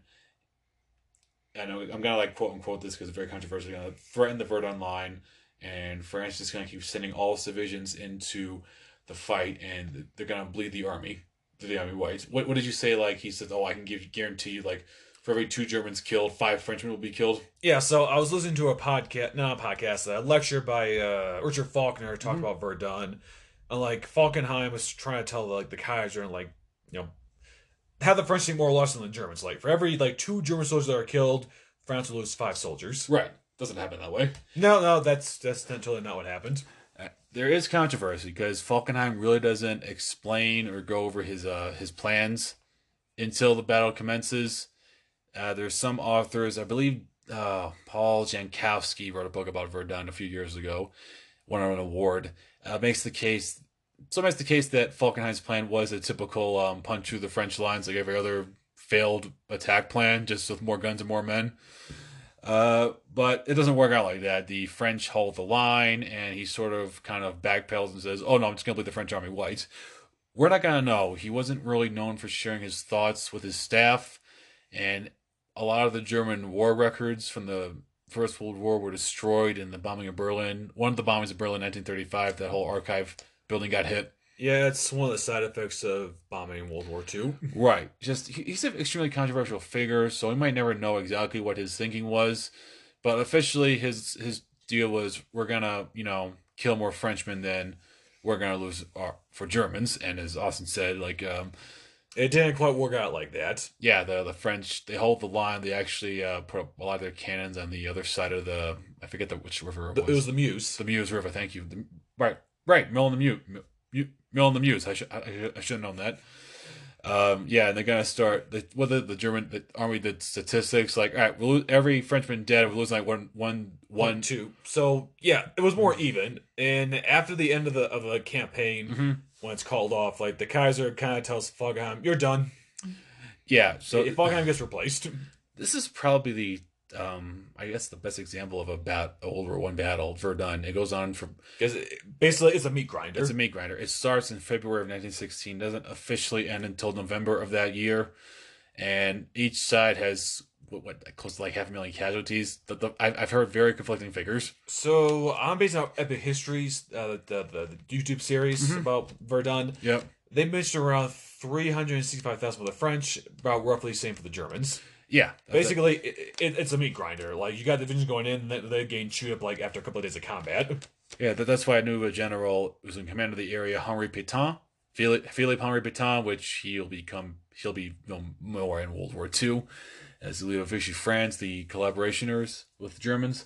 Um, he develops a system where you know he will rotate he will rotate units out of the fighting every so they don't get chewed up and get completely wiped out. Yeah. Now this is good, but it does like it means like three quarters of the French army are going to fight it at Verdun. So during this time, Joffre cannot commit as many troops to the Somme offensive as originally planned. Yeah. So he's telling Haig to you need to take more. You take need to take more and more over the line. We'll help you out, but my I need to need to get in now, and you need to help me out now because I can't guarantee if my army's going to survive in the next year. Next year. So this, uh, I think, this is like the best example of um, like the folly of World War One or like the the tragedy of World War One in England, the, the Somme offensive. So, uh, jo- Haig kicks off the offensive on July first in the Somme the Somme area. And before that's like a week long bombardment, right? But the artillery. Yeah, it was a lot of artillery, but not as much artillery as you're gonna have later. It was actually the I've heard, I've heard people say like the yardage was off, like there wasn't as there, there, there were two conflicting ideas at this point. You have what's called the bite and hold tactics, and this is proposed by Henry Rawlinson, who's commander of the I think the British Fourth Army, which is going to be attacking in the Somme region. The other is you put a massive guns in certain areas, massive troops. You bite and hold. You like concentrate in certain in a few area, key areas. You take over and you move on. Haig said that's not enough. Like like it, it's too limited. I need like a more broader offensive to get into the fight. And to Craig's, to Haig's uh, detractors, he I think for at least few, the next few battles, he does believe that I, if I have enough men and manpower, I can just push through the German lines. But that's a problem with every like First World War general. Like they always think like put more guns and more men in the same area, this area, we can punch through the lines. It just doesn't work like that. And um, yeah, so July first rolls off, and all these new Pals battalions they go over the top, and it's a slaughter. Most of them get slaughtered a lot of them get slaughtered. It's around 53,000 casualties on the first day alone. About one third of those are going to be killed in action. Yeah. And then, like, July 1st falls away, and everyone thinks that that was the Somme event. Every, every major, everything I've, I've, any general thing I've learned about the Somme, they always talk about the first day of the battle. That's it.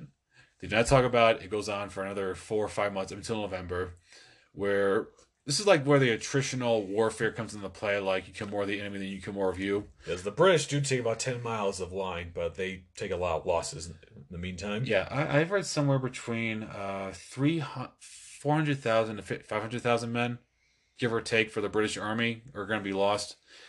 Uh, about 200,000 250,000 French are going to be lost in this in this offensive. The Germans lose somewhere between 450,000 to as much as 600,000 men coupled with this and the uh, fighting at Verdun, they lose like more than a million, million men that year. The German army doesn't break, which a lot of intelligence, the Allies think they will. It comes close. It comes close, and at the end of the year, by this time, Falkenhayn has been replaced with uh, Ludendorff and Hindenburg, the dynamic duo from the east, and they realize, all right, we cannot take these kind of casualties. Like we are script, we're, we're scraping the bottom of the barrel here with manpower, so we need to figure out a new plan. Yeah, because they're still fighting a war on two fronts. Yeah. About 1916, Lemon Brothers said the naval blockade does come into play mm-hmm. more effectively. Now, in May, end of May of 1916, High Seas Fleet and the British fleet do clash off Jutland. Mm-hmm. It's kind of the base nail belt of the war. The Germans do sink more British ships, and then the British sink Germans. But at the end of the day, the Germans have to go back to their home port and uh, the commander in chief of the German fleet, guy named uh, Reinhard Scheer, he sends a telegram to the Kaiser, and I'm not going to get the exact quote, but basically tells him like, we cannot go back out one on one fight against the British. If we do, the fleet's gonna get destroyed. Right. So they, they basically sit in, sit in port for the rest of the war. Yeah. So that's when they. That's like part of the more strategy in 1917 when it kicks off. We can talk a bit more in a few minutes. Yeah, that's one of the reasons why like the U-boats become more of the mainstream because like the the the surface fleet can't break the blockade, they can't break the British Navy, so they got to rely more on their submarines to actually do the do the work for them. Mm-hmm. So I think we can go into 1917. Do you, you want to end it at like 1917 where the movie ends and maybe just talk a little? I'll, I'll do briefly like the the offense of the 1918, but yeah, we're like we're eating up the clock. Okay, all right. So we'll go briefly over what the situation is in 1917 and basically where like the movie kicks off and ends. So 1917, the uh, idea is for the Germans is all right. Our typical strategy of is as soon as we get attacked and lose ground, we immediately counterattack. We can't do it anymore. We're losing too many. We're losing too many men. We can't make up the numbers fast, anywhere near like the Allies can. So we need a new strategy. The strategy is to pull back on the line all along the Western Front, between like 10 to 25 miles, depending on the sector, the location, and construed a new defensive line. This is what's going to be called the Hindenburg Line. This is what's going to be those what we're going to see more in World War II, the uh, pillbox, concrete pillbox, inter- pillbox with interconnecting fields of fire, where the idea is it's going to slow down and kill as many Allied soldiers as possible, and let them wear themselves out, and then eventually we will counterattack, but only after the other the Allies have spent their have spent their forces. So that's their plan. While this is going on, there's been a change of up commanders in the French army, and I want to talk about the French army because they weren't really mentioned a lot in the movie. Uh, Joffre is out by this point. Uh, his idea for attrition was, I think, sound, but um, he wasn't getting fast enough results. I would say for the politicians. So like, I you need to go. Like, there's there's too much of a call for you to, to leave. So they're looking for a new commander. Pétain, mm. who's a lot of people say the victor of Verdun, is considered, but he's sort of a pessimist. Doesn't really have the offensive spirit that they're looking for. Like they got, he's going to win the war. Foch, Ferdinand Foch, will become the Generalissimo Supreme Com- Allied Commander in 1918. Sort of considered, but he's also got some bad. He's got some bad blood from earlier attacks. Like he, he was one of those generals that we keep attacking, attacking, we can break through. So he wasn't considered. He wasn't really considered at that point. So they go to a man named Robert Nivelle. Nivelle, and if you talk to anybody in France, he's got very high emotions about that name. Uh, he commanded the Verdun sector in the like the last, I think, the last third quarter of the fight after Pétain was promoted. Yeah, he had. He said he had a formula. He had like new tactics, like um, creeping barrages, use of tanks. Now he was gonna like break through the German front lines immediately and pour through and break the lines and like end the stalemate in the war in 1917. Now, it seems very good for the French public and a lot of the French politicians because uh, France has been very strained at this point in 1917. There have been. I mean, they're suffering. The civilians, like, they're suffering, like, losing their families, yeah. the, the food shortages. The army has taken a lot of heavy blows the last year and a half of the war. So uh, if it's going to end the war, like. Yeah, I have quick. read that French army morale was on the breaking point at Verdun. Like, there was some notices of discontent and, like, you know, mutinies. Not like serious mutinies, but, like, you know just we don't want to go back into the meat grinder. And honestly, I can't blame him. I, I don't think anyone here who was listening to this would tell couldn't tell me with a straight face that oh no, I can go into death 10, 12 times and come out feeling the same way. That, that that's BS. So Nivelle has a plan. He's going to break through the German front lines in the Chemin des Dames area, which I believe is like northwest of France. It was an old hunting grounds of Louis the XIV's mistresses. Mm. Yeah, it's like the road of the ladies. yeah, I'm telling you, man. Like, t- telling you, he was a he was a, he was a player. It's good to be the king. Indeed. Anyway, um, so here's the problem with Nivelle. He's got a bit of a lot mouth. He says too much to the public about the offensive. Goes back to the frontline troops. Some of these frontline troops get catch it in trench raids, and they spill the beans to the Germans. So the well, the papers, the papers too. Like put too much in the papers. Like so they know. Like the Germans know the offensive is coming. So I'm sure like the, the typical German officers like yeah yeah yeah keep talking. Yeah. So this around the same time, everyone pulled back to the Hindenburg line. French intelligence gets gets, gets wind of this, and there was a lot of uh, fear in like the French government. Like, all right, our army's at the breaking point. We should need to consolidate. Let me guess. They told Nivelle they're pulling back. Nivelle's like, you know, full speed ahead.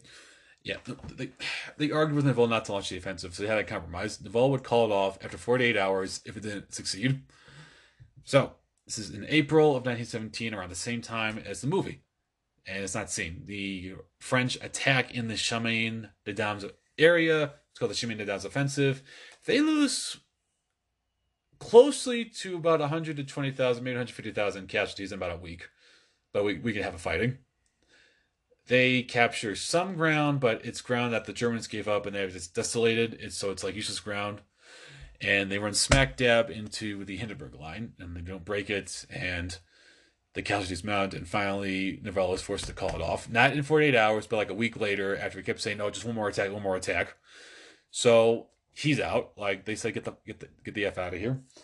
And around this time is when the French, a lot of units in the French army start to mutiny. Like they refuse to go into the attack. Now they're saying like they won't.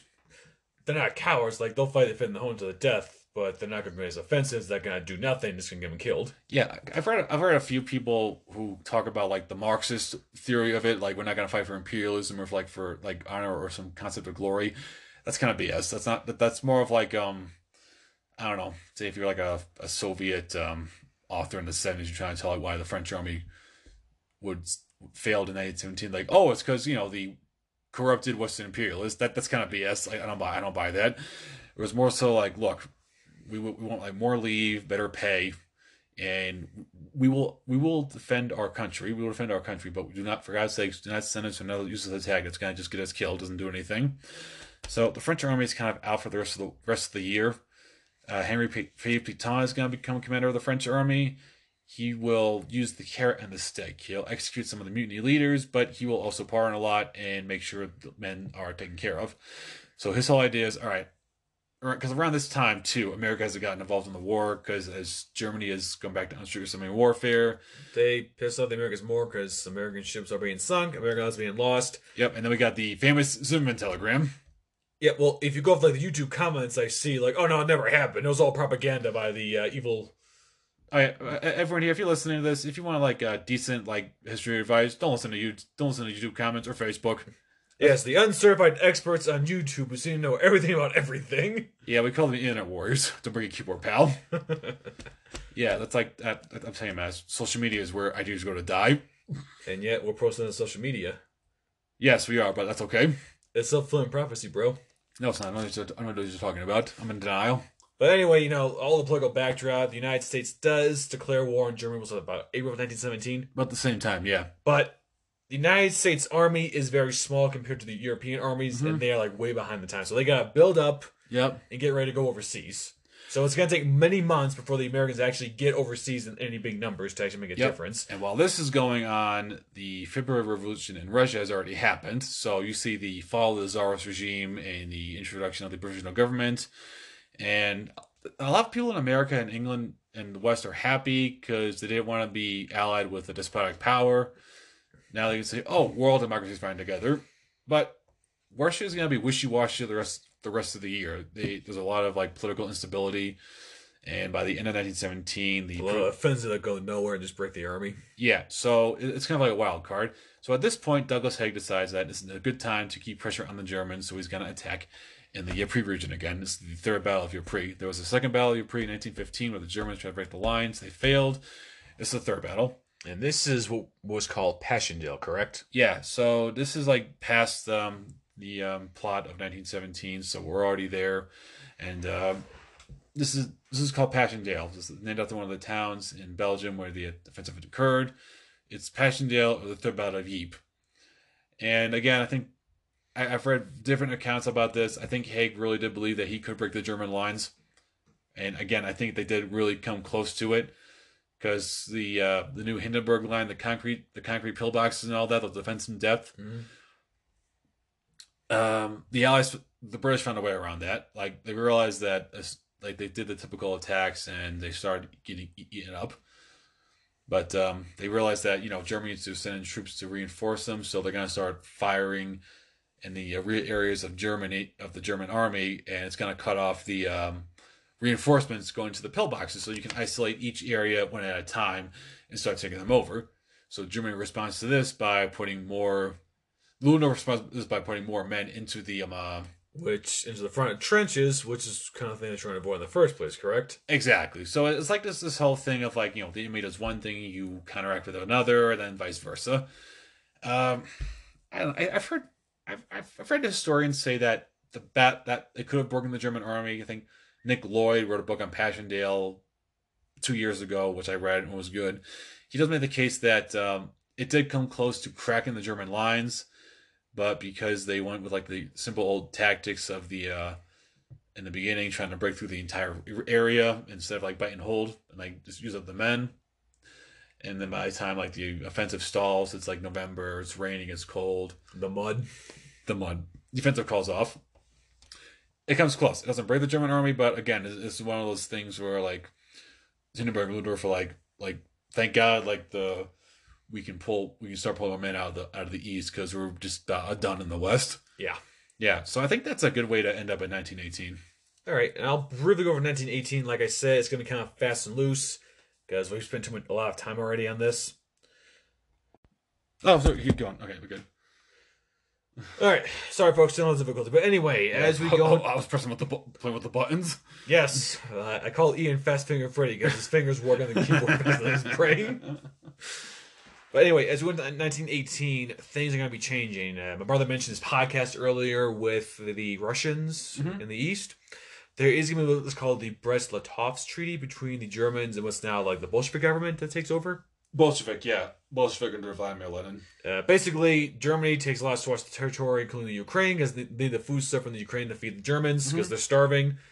Uh, Lenin doesn't really negotiate because he has to like get things settled done now because he's got a lot of internal problems to like figure out because there's a civil war coming up between like the the whites and the reds. By that point, the army had collapsed through Lenin.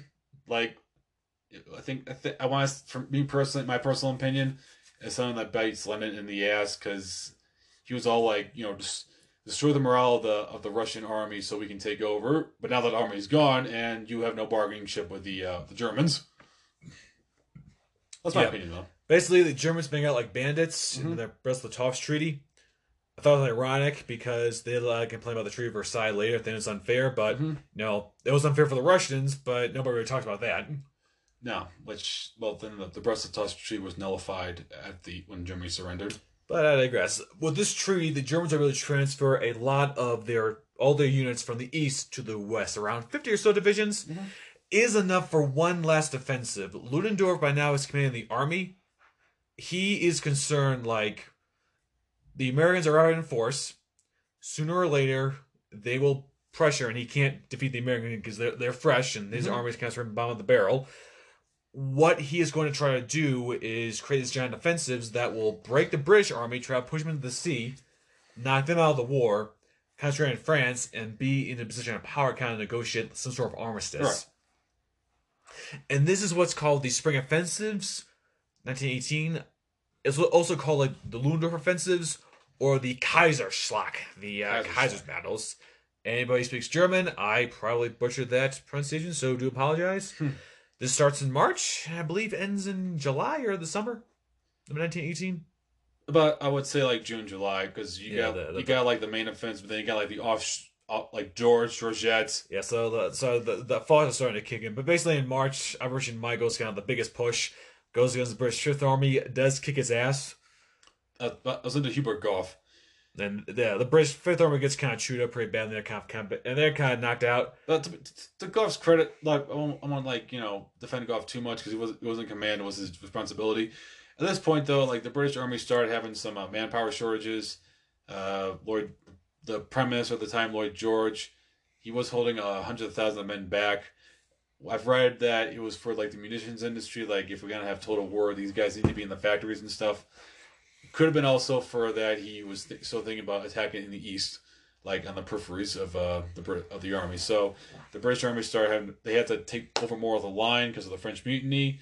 But each division usually has twelve battalions. They had to get rid of uh, one in each brigade. So there's three brigades to a division, three battalions have to go. So it's like it's sort of like we want you to do more with less, which I think anyone who's ever worked for a either a contract company or a, a warehouse knows exactly what I'm talking about. Do more with less. Or a non-profit or government organization. I've done that, Do more with less. Yes.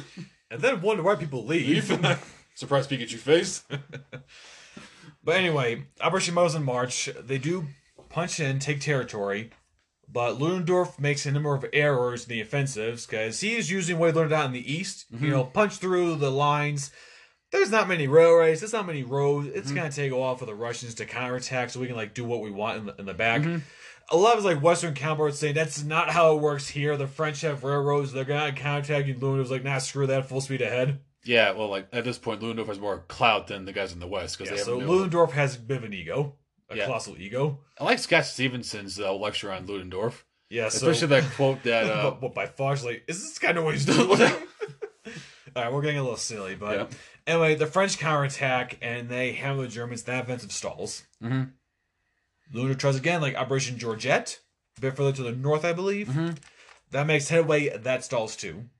He tries a few more offensives down towards the south around the Marne River. Mhm. Got like a Blucher York, and I think Gneisenau. Nice, some ni- other- nice and out. Yeah. Nah, I can't pronounce it. A couple of operations. Mhm. Again, they take some territory, but it doesn't really give anything back for the Germans. Yeah. because It's kind of like the no man's land territory. And, and by this point, a lot of his like specialized shock troops that they've trained over the like Yeah. the last six months. Like, to, like they, they, the German army like financed, like rehoned their training, their doctrine, their Mhm. troopers, infiltration tactics. Like the punch- elite, the elite troops to punch through the, the lines and get Yeah. territory. But at this point, the elite troops mostly dead. Yeah, What you got left is the cannon fodder. Like the guys, like I don't, I want to go home. Like yeah, like the hell of this war. And during the offensives, he's gonna find like a lot of his units because they're starving. They haven't seen Mhm. like cigarettes or alcohol like delicacies that the French and Ger- British have. yeah. They just gorge themselves on like all those And- captured. and captured supplies. That slows it down. Also, they're trying to reinforce success, but they're going through no man's land. It's like muddy. hmm There's very little like transportation, Yeah. so like the offensives stall. Towards the end, the Americans do help a little bit, but it's mostly British and French that stop the offensives. Yeah, we can talk. I can talk briefly. Like I think in America we get this idea that Oh, oh, America saved the day! if the war had gone into 1919, that would have been more of the case. We would have taken more of the brunt. But I think,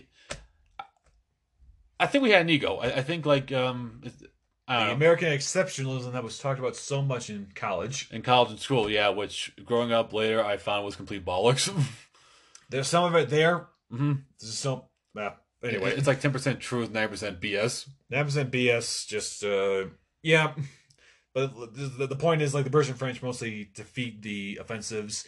Yeah. The Americans do help a little bit towards the end. Yeah, and then in the uh, summer and fall of 1918, That's when the Americans really start to like do Yeah. more of the offensives. and the Allies go on the offensive, and they start pushing the Germans back to the German border. this is what's called the Hundred Hundred Days Defensive, where they just keep rolling and keep pushing back the Germans. Yeah, and at this point, the Ludendorff has a couple breakdowns, comes back to his senses, and goes, "All right." He goes to the. I think by this point, um, the Kaiser had been overthrown, or like, like they will not. The Allies will not negotiate if the Kaiser was still in, like, technically in charge. So the monarchy. the monarchy, yes, he got rid of the monarchy. So he goes to the uh, politicians in the um, the government, who it's not the Weimar Republic, but they're they're in charge of the civilian government. He goes, "You all right? You must. I must um, like fix what you have started, like your mistakes."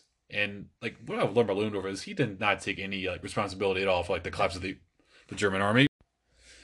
So yeah, at this point, the German army it's basically on its last legs. Yeah, there's kind of like a total collapse towards the end, where the army units start surrendering, they start like giving up, Yeah. and like the morale just nosedives. hmm And it's about this point that like what's November of 1918, you got like the armistice, uh, the 11th hour, the 11th day, Yeah. The 11th month. Exactly. Yeah. This is when um like the war ends. Not officially. It's an armistice. It won't officially end until the conclusion of the Versailles Treaty. And the thing with Ludendorff, I'll go a little bit of a tangent from what I've read. I'm not a big fan of him.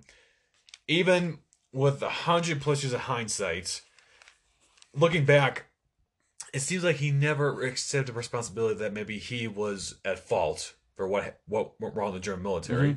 His offensives, like he got stuff wrong, but it appears he never really accepted that.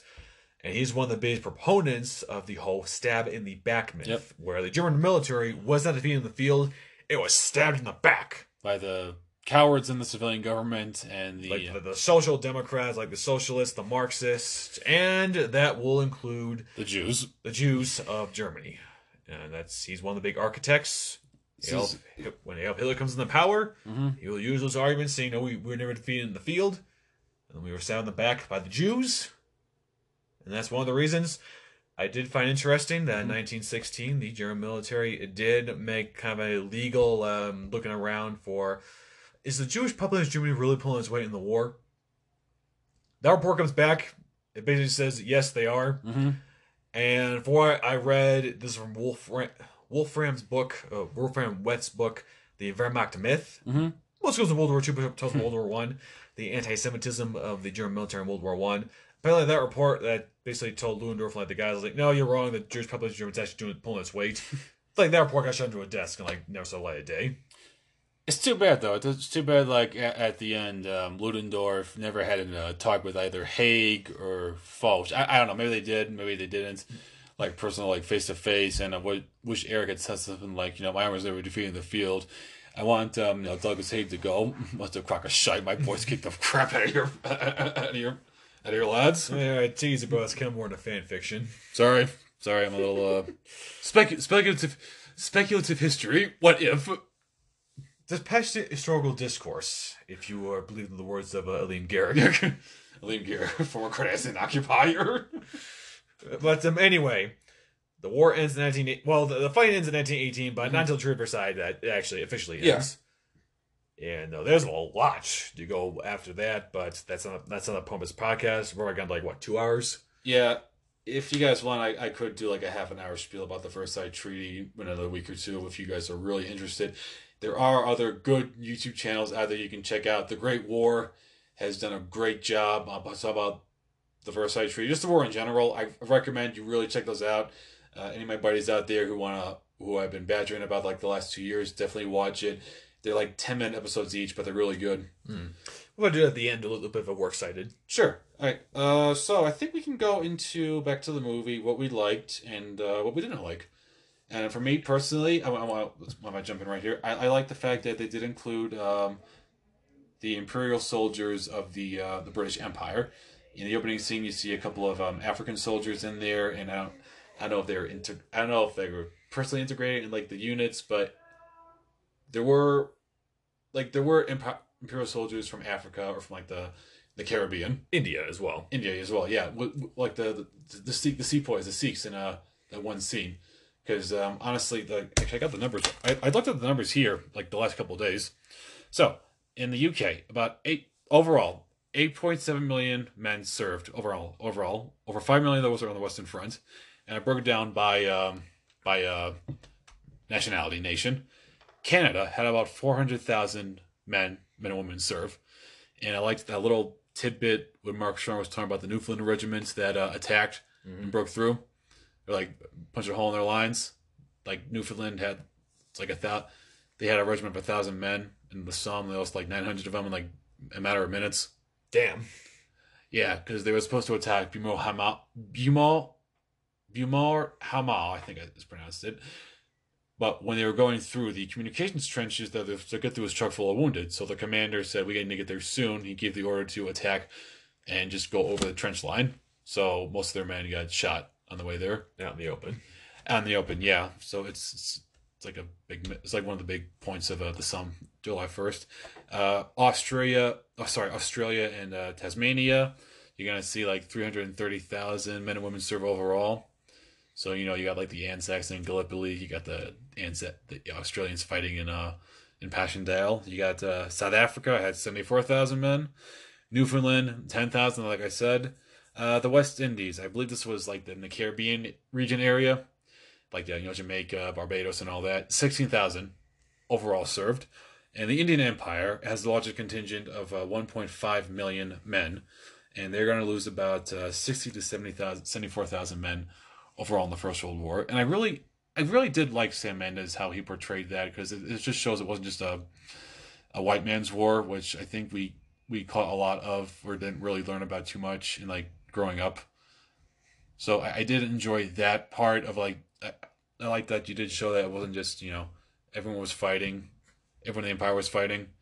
Um, and we can talk. I can talk a little bit about like the how they remember the dead. You know, in the Brit.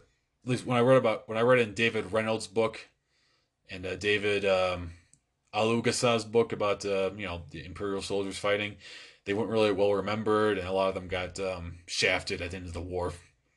Same thing. Same thing with the French with the French army. And the same thing with the Epic American soldiers for the U.S. Army, both World War One and World War Two. Yeah, which that's not our finest hour, is it? No, no, that's that's something I really want to investigate. Like, you you got like the like a little bit of a tangent, but like the the, African the African American soldiers in World War Two, they go overseas, they fight, they die, they come back. The guys telling like go over there, serve your country, are the same guys that gonna be telling that you can't have the same rights as a white man. Yeah, yeah. It's funny how that works out, isn't it? And uh, I ha- I'm gonna have a thesis, might be wrong, I'm gonna assume most of those guys that say you can't you can't have the same rights are the same guys that say, ah, I got bone spurs. I can't I, I can't go overseas. I can't go to Europe with the Pacific. Bone spurs. My God, Austin, who could you possibly be talking that has bone spurs in modern day American politics? I have no idea. but anyway, Orange man. let's uh let's proceed. Okay, proceed. So, uh, yeah, I, I enjoyed that. Like they included like that representation because I think that is important. Like people need to know like they were involved in the war. Hey, man, you're right. Maybe us, us white guys do get overtly sensitive about topics like these because I've seen many Facebook and YouTube arguments about that whole like. it's Yeah, like so- 10 it's ten minutes of the one uh, that it's seen. Yeah, the current folks. So we did a lot of research for trying to find the reviews and like articles about the movie. Mm-hmm. There was a row in the United Kingdom because this famous actor, I think Laurence Fox, mm-hmm. made a quote saying, uh, you know, it, you know, it was kind of racist to like put a Indian soldier in when they shouldn't have been there. One, I think that's his argument. Yes. And then he got blowback, and you know, the- some like this Indian historian said, you know, some units, you know, they were in their own units, but you know, during combat, they can merge together between British and Indian units. I just know most of the the uh, Indian ar- army that was in the, the Western Front was out by like mid late 1915, and they, they fought in Mesopotamia, they fought in the Middle East, but uh, yeah, they were there. and that they could mix together. Yeah. you know, casualties ramp up, and you know you gotta like make ad hoc or like by the hip units. Like, uh, yo, you guys, you guys form together. Yeah, It was just, it got stupid, and like this, my brother said, Facebook and YouTube, like the comments. You know, I read plenty of comments on Facebook and YouTube, and it does make me question humanity a little bit because it gets really stupid and pointless, and like nothing's ever solved. there's a lot of jackasses on on social media about that. Oh yes, because behind a keyboard, the internet is anonymous, so they they can say whatever they want. Everyone's an expert. Everyone is a certified expert. Everyone's an expert. Everyone's a keyboard warrior. Some pretty keyboard pal. Yeah, so that that was what I enjoyed the most about it. I enjoyed that. I enjoyed like the, the realism of um, No Man's Land and uh, you know fighting in the in the war First World War because I don't think America American American audience really understands World War One. I. I think we get like the the two minute um, lecture in school, like going over the top and everything. Uh, we get like America. I think most of our idea is that America wins the war, which is not necessarily true. If you say that, then you're like then like all those millions of French, Russian, British imperial soldiers who have died, Belgian soldiers who have died, like it means nothing to them. That's not fair. That's not fair to them.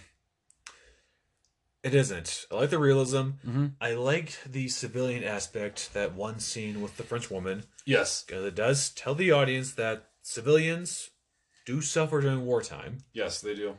You will see that a lot in World War One, especially in World War Two on the Eastern Front. Mhm. A lot of civilians will suffer under hardships under the Wehrmacht, and to an extent, the Soviet armies once they do their counteroffensives and go into the Third Reich. Just that, you know, It's not really shown on the big screen.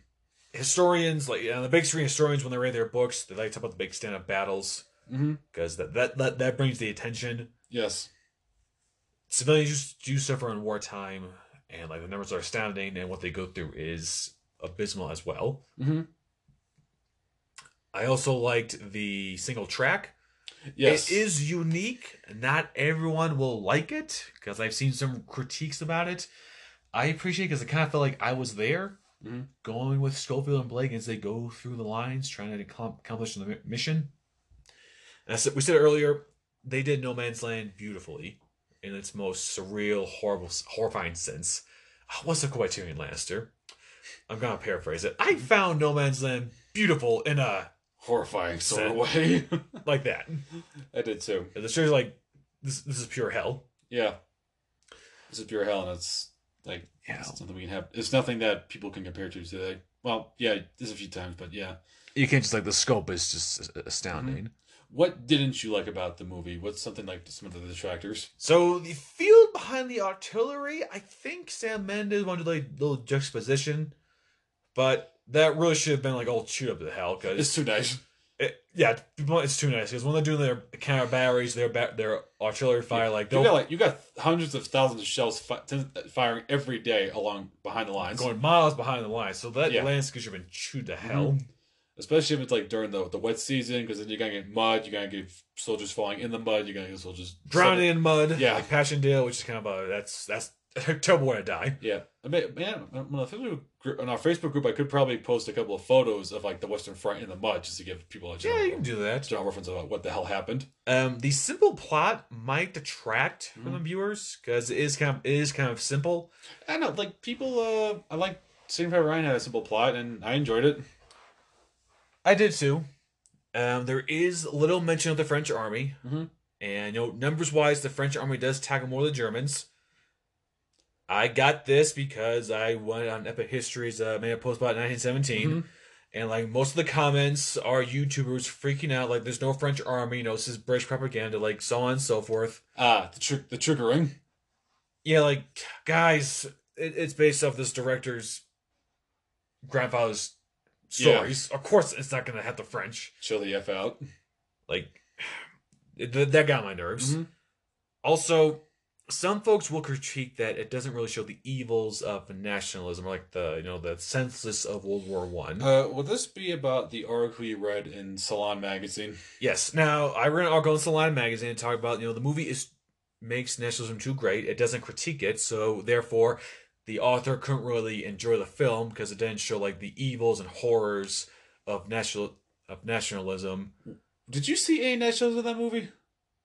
honestly, I didn't. Uh, for one minute, I did not entertain the thought of, you know, I'm going to join the military and, like, you know, do my part, like, go overseas, you know, for my nation, for the United States. Like, I never saw that. I saw, like, war is hell. Mhm. These guys have lived for one day, but what's they're not going to kill the next day? Another, another point is offensive. Yeah, I like. I, I didn't understand that entire article at all. I'm like, I, I don't.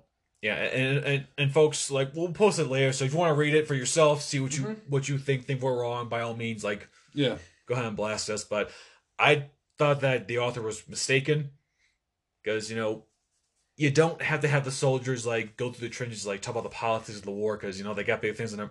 They're really trying not to get killed.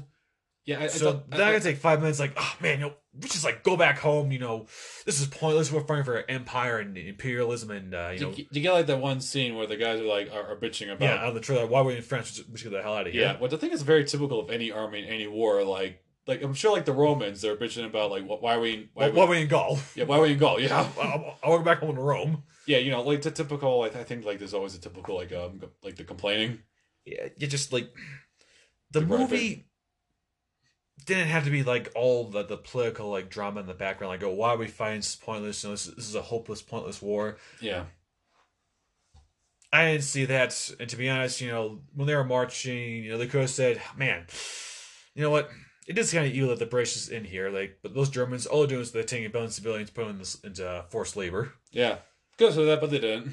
Yeah, you know, uh, the, the the guy who wrote the article didn't mention that about the uh, Germans. Like, 120, what's 120,000 Belgians were taken Yeah, into forced labor. That was like Ludendorff's brainchild. Even though the apologies program was saying like Erich, that's a bad idea. it's a it's not gonna It- it- it's, it's not, not gonna, gonna give, increase like- the output, and it's gonna Uh, The Roosevelt gonna get pissed off at us, and then lo and behold, that, that's one of the reasons why Ludendorff's not, not my uh it's on your shit list. yeah, it's on my shit list. Uh, what else we not? What else have we uh not without? there was another article by Slate, kind of the same thing. Like it showed like oh, even in a pointless war, that the soldiers can do something great and makes it worthwhile.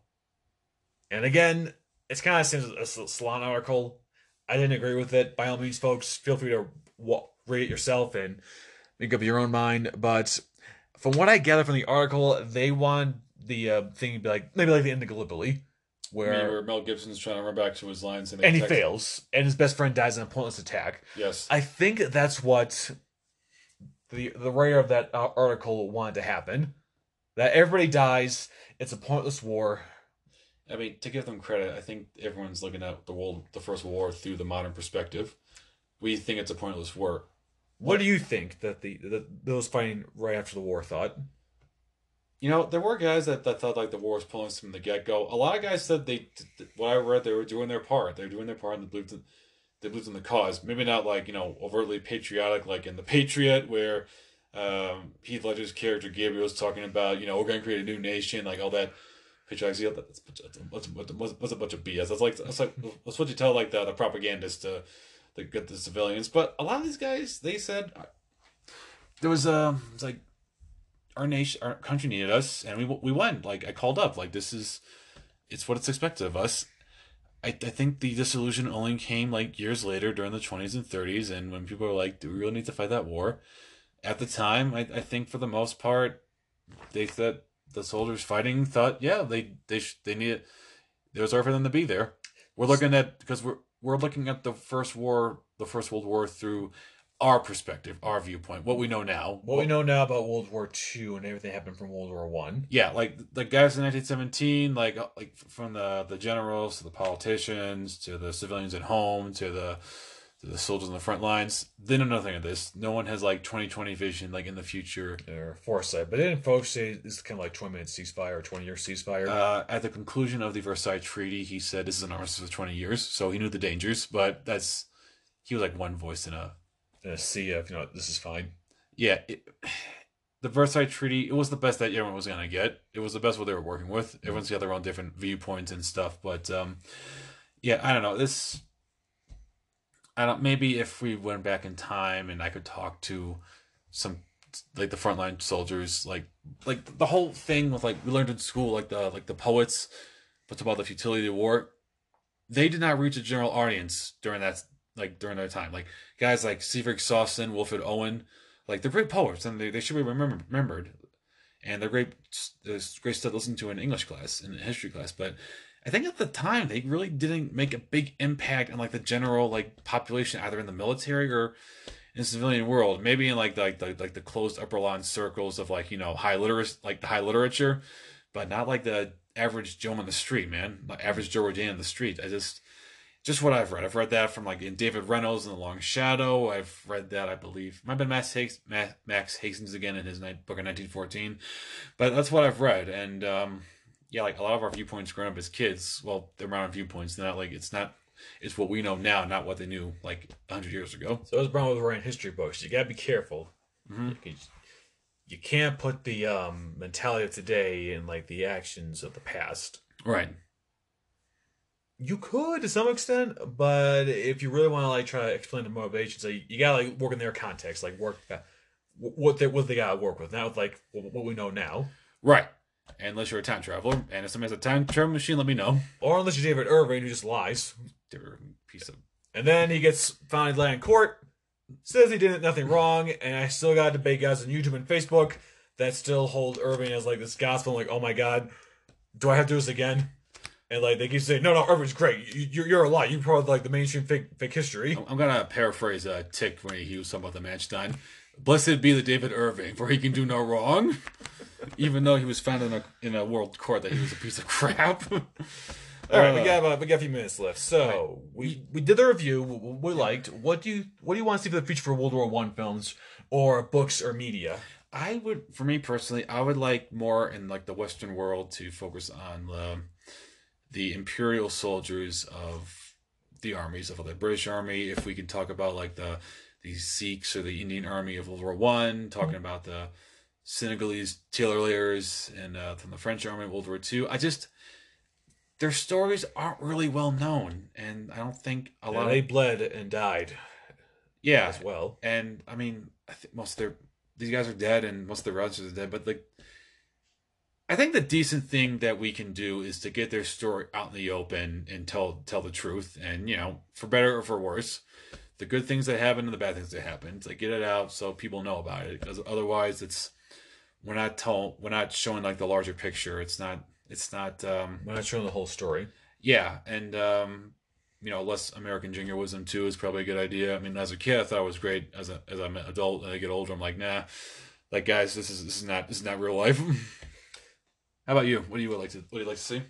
I would love to see a mini series for the opening moves in the summer of 1914. Kind of the July crisis, the fighting on the Western Front, like for the British, the German, and the British soldiers. Okay, you gotta be very careful with that. I'm gonna tell you right now. Depending on where that is made, it's gonna give a very different opinion about who who who caused World War One. Well, we could go to just the, uh, the fighting in the August because what I want to see is you know we could talk about nationalism, like the imperialism. You could Mhm. talk about you know everybody gung ho going to war. It's gonna be a short thing, gonna be glorious, and at the end of the fighting, And, and even that, what I've read about it is kind of maybe it's like BS. And like some guys were like that, but other people were like, yeah, it might be longer. We're not really enthusiastic about the war. But yeah, that'd be cool. Opening moves 1914. I would like, Like- that.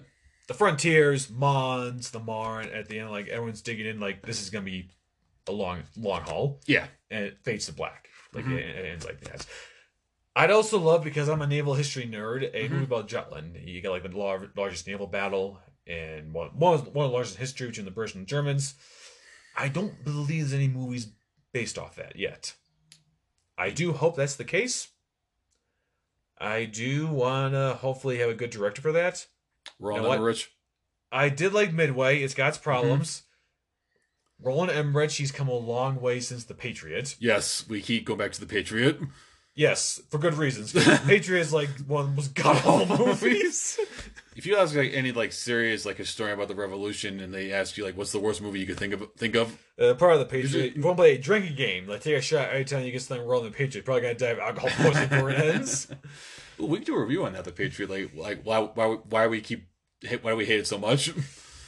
I'm still working on my Rev, American, my Rev War stuff. okay, um, yeah, that that'd be cool. You know, if as long as it doesn't say like uh, Jutland was won by the American American Navy, like there's no American Navy at all. Like what are you talking about? Technically, the Americans helped out when they started the war. When they joined the war. Well, the reason why the Brit U-boats start, started to like lose their effectiveness in 1917, the British adopt convoys. Yes, They get American help, like American destroyers, then the escorts, because the British are kind of stretched thin. They Oh, do okay. play a part. okay, well, we can talk about that. So let's see. What we got we got the miniseries. We got uh, ooh a French movie about the uh, same same thing. Yeah, I think if American audiences know about what happened, what, what the French did in World War One, it might dissipate the uh, whole cheesy and surrender monkey myth of uh, World War Two. Was that really World War II? Was that like around like the Iraq War around 2003 that first came up? Like the whole freedom fries thing? I, I don't remember, man. That was, that was a I guess to be honest, ago. when I was in high school, Mhm. I really went through the whole thing like, you know, oh, the French are cowards and the freedom fries, all that stuff. Like, oh, like the flag waving. Do it. We were thirteen and stupid. I know. And then I, I got older and realized that, oh, that was just a bunch of propaganda. Yeah, yeah. You gotta be careful with propaganda. You guys, you gotta be able to see the lines, but you can't be like paranoid, where like even if if you see like the truth, you refuse to believe it's the truth. you- Then you got a problem. Then then just a denier. Uh, unknown theaters: Africa, the Middle East, the Pacific. They've done a few miniseries on that. Some movies like The African Queen. I think that Australia did a movie about the Anzacs in the Middle East. Lawrence of Arabia. It would be cool to see something similar that's like the Pacific, or again, like it will tie into my, my idea of like the Imperial soldiers. This is, this is a global war. This is a global war. It's not just like the Western Front. That's that, that's like I think that's what most people know about the World War One. Speaking of the fronts, Mhm. Would you s- suggest a movie about the Eastern Front, showing like the point of the Russian soldier? Uh, that would be cool, especially since the USSR collapsed, because we can have more of a balanced perspective. Alexander, forgive me. Alexander, I'll be in. Uh, I'll be back in Vermont soon. If you want to like have some drinks and debate the fine points of U.S. and Amer- U.S. and Russian relations. It, it would be cool because um, I think there's a lot of myths about the Russians in the World War One, which can be dis- dis- dispelled. You know that the Russian army did do a lot. Unfortunately, it came out short, but it wasn't like they were totally inept. David Stone did a had a great quote about the Russian army. He said in World War One, every army was suffering, but Russia was suffering the most, more, or like lacking the most. Like I'm paraphrasing that, but uh, yeah, I think if they could, because I think as a centennial goes on, and if we get good movies like this, it's gonna increase the public interest. If we could start expanding that, because for me, I know everyone's like World War Two is awesome. Like well, like every Hollywood always goes gaga for World War Two, the good war. You can't really Call it a good. You, you really can't call World War One a good war. yeah, you can't. But um, you really can't understand the modern day politics, I think, until you understand the effect of World War One. That's my opinion, and I don't know. Technically, you can say One's a good war, depending on where who you're talking about. I mean, technically, the U.S. kind of got the best deal. Yeah, we did. I mean, the U.S. lost men, but they weren't blood white like other nations. Yeah, then they were forgotten. We have a problem with that. We have a problem forgetting uh, the people that that shed their blood for us. Well, we can talk about that later. Okay, Just when I do my job i- in, in the summer, I try to about the sacrifices of both, you know, former enslaved and, you know, typical colonial people. Gotcha. Yeah, that, that makes sense. And you know, I'm a little, I'm more, of a romantic about the past, as you know, and you've always tried to ground me to reality. Yes, because romanticism is on one side, And I like to do a thing called reality on the other side. So you're like, all right, I, I like to I, I like to teach history. what I like to call it the right way. Yes. All right, so all right, Shakespeare. So we've gotten all that. Do you want to talk a little few minutes about the resources we use and any further reading because we're about the tail end of our uh, podcast? Yeah, I got a few minutes left. So, folks, the book I wrote is called Terence Zuber's work, and it's called like the Real German War Plan, 1904 to 1914.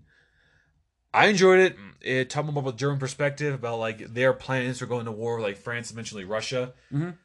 I will warn you folks that he's very technical and very detailed. So unless you're like you got a good background like military history, Mhm. military terminology and stuff, it's gonna like lose the, the, the general reader. Okay.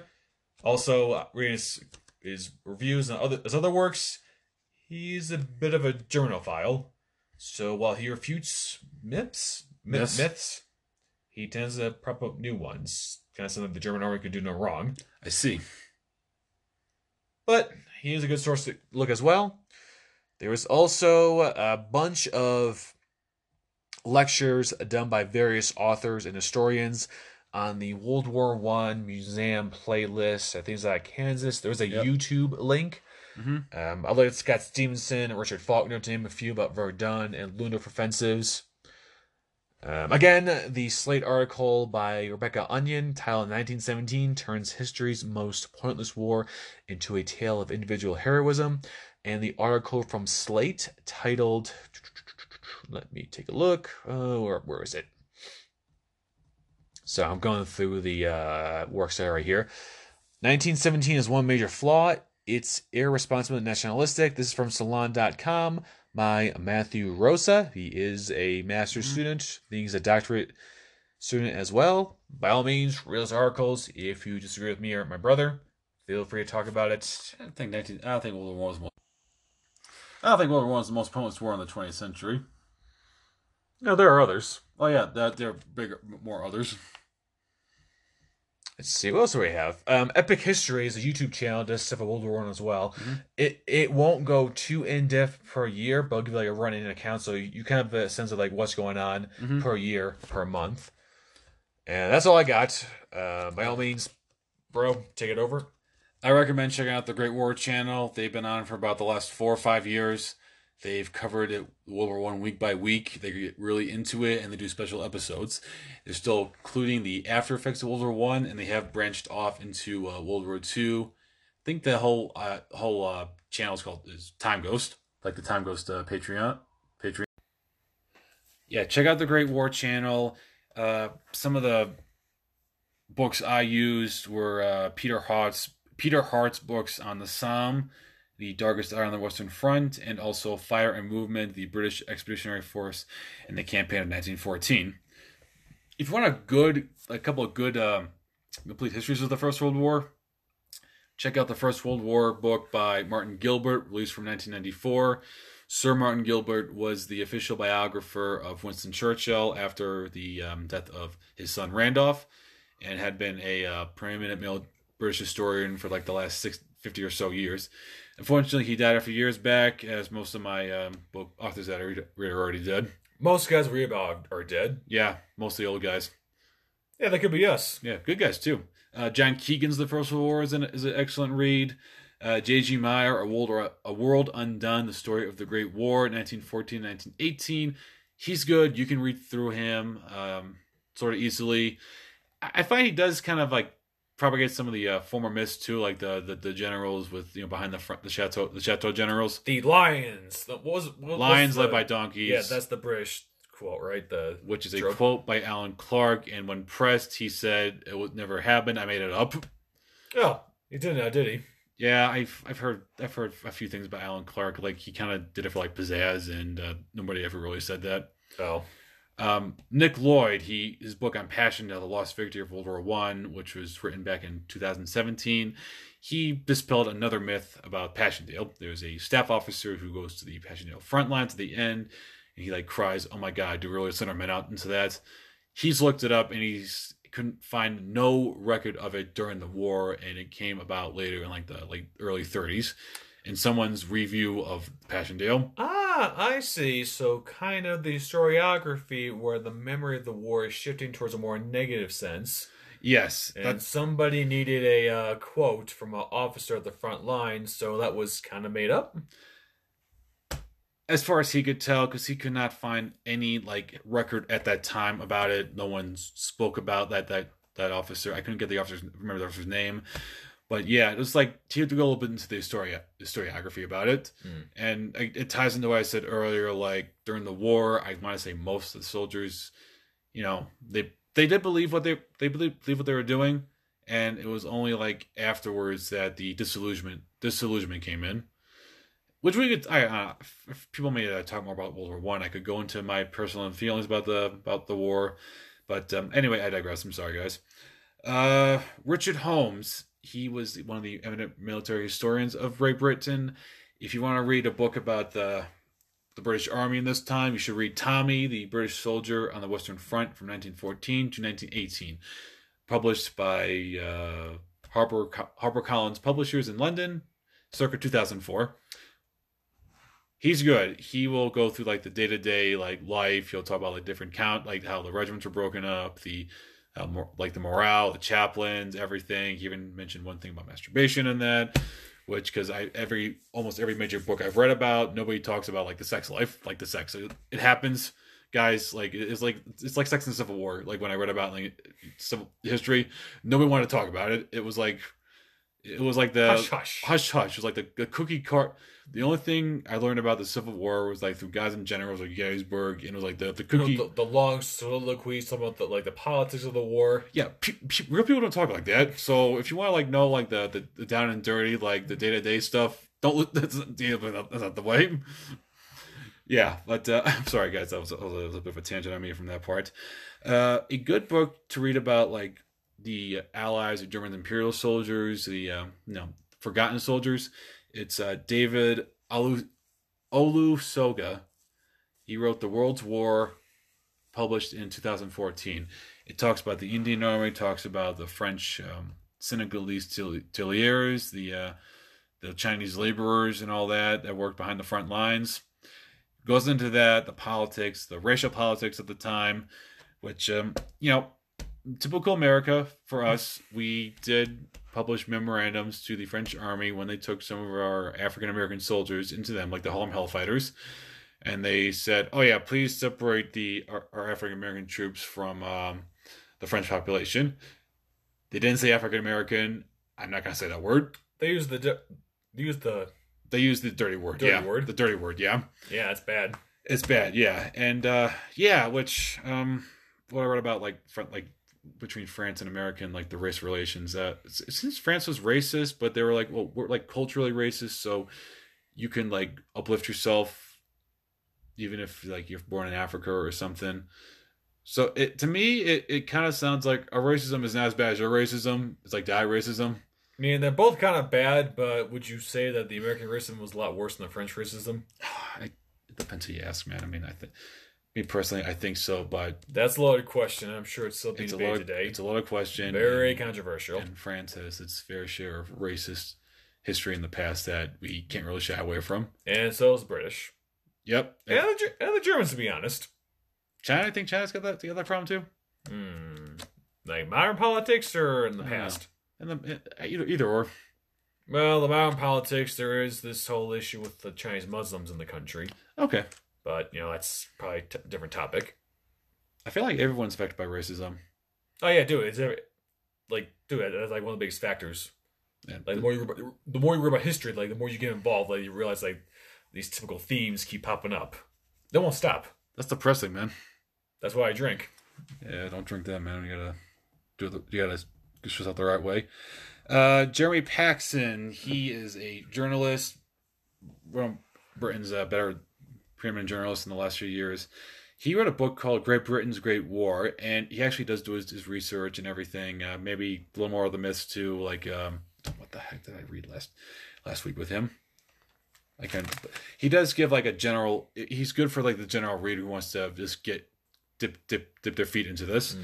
So, Great Britain's Great War by Jeremy Paxman, written in 2013. I recommend. Uh, I think the last two points I'll make is uh, William Philpott's books, The War of Attrition, Fighting the First World War, which came out in 2014, and Bloody Victory, The Sacrifice of the Somme, which came out in 2009. Uh, Sacrifice Bloody Victory is about the Somme offensive and talks about while bad it did break down the German army. It does go into detail on that. And then War of Attrition is about like the like the learning curve, the um, the total war aspect of it. He's good. I definitely recommend him to read if you want to understand, you know, how the mm. Great War, war is fought. And um, yeah, I think that's the big one. Oh, uh, John Terraine, Douglas Haig, the educated soldier. He wrote back in 1963 about Douglas Haig. He's the only biography I have on Douglas Haig, which I, I find included in there because I think it's important. Mm. And uh, Alexander Watson's Ring of Steel, Germany and Austria-Hungary in World War One, the People's War. We've talked a lot about the Allies, so I'll, I'll give a shout out a few books to uh, the Central Powers. And also, if you're interested in the Ottoman Empire, you should check out Eugene Rogan's book on the uh, the fall of the Ottomans, the Great War in the Middle East, written in 2015. Good lord, how many books do you have? I have a lot of books. I pulled a lot of World War One books out. I have more than probably at the local library. Mm. It's it's one of my favorites. My, my favorite t- periods of history, man. Probably more than the the World War Two or the American Civil War. Fair enough. I got my fair points, my yeah. interest. One last thing, if anyone wants to like watch any films, there is two films on All's Quiet on the Western Front. Yes, a novel uh, that was based on a novel by uh, Erich Maria Remarque. Remarque, yep. And that really goes into like the whole pointlessness of the war and the tragedy of war. One was made back in the 1930s. Th- like the first big, the, the, the black and white. Yep. There's like the 1970s version. I only saw the colored version, the 1970s one, which it's got its problems, but I liked it. There's also a Gallipoli, a movie in like 1980, 80, 81. 81 with Mel by, Gibson. Directed by Peter Weir. I liked it again. There is a series that came out around 2015 mm-hmm. that's called Gallipoli, which goes more involved in that campaign. That's really the stuff I got for like the World War One aspects. It doesn't get as much attention as World War Two, but it should because World War One does segue into World War Two.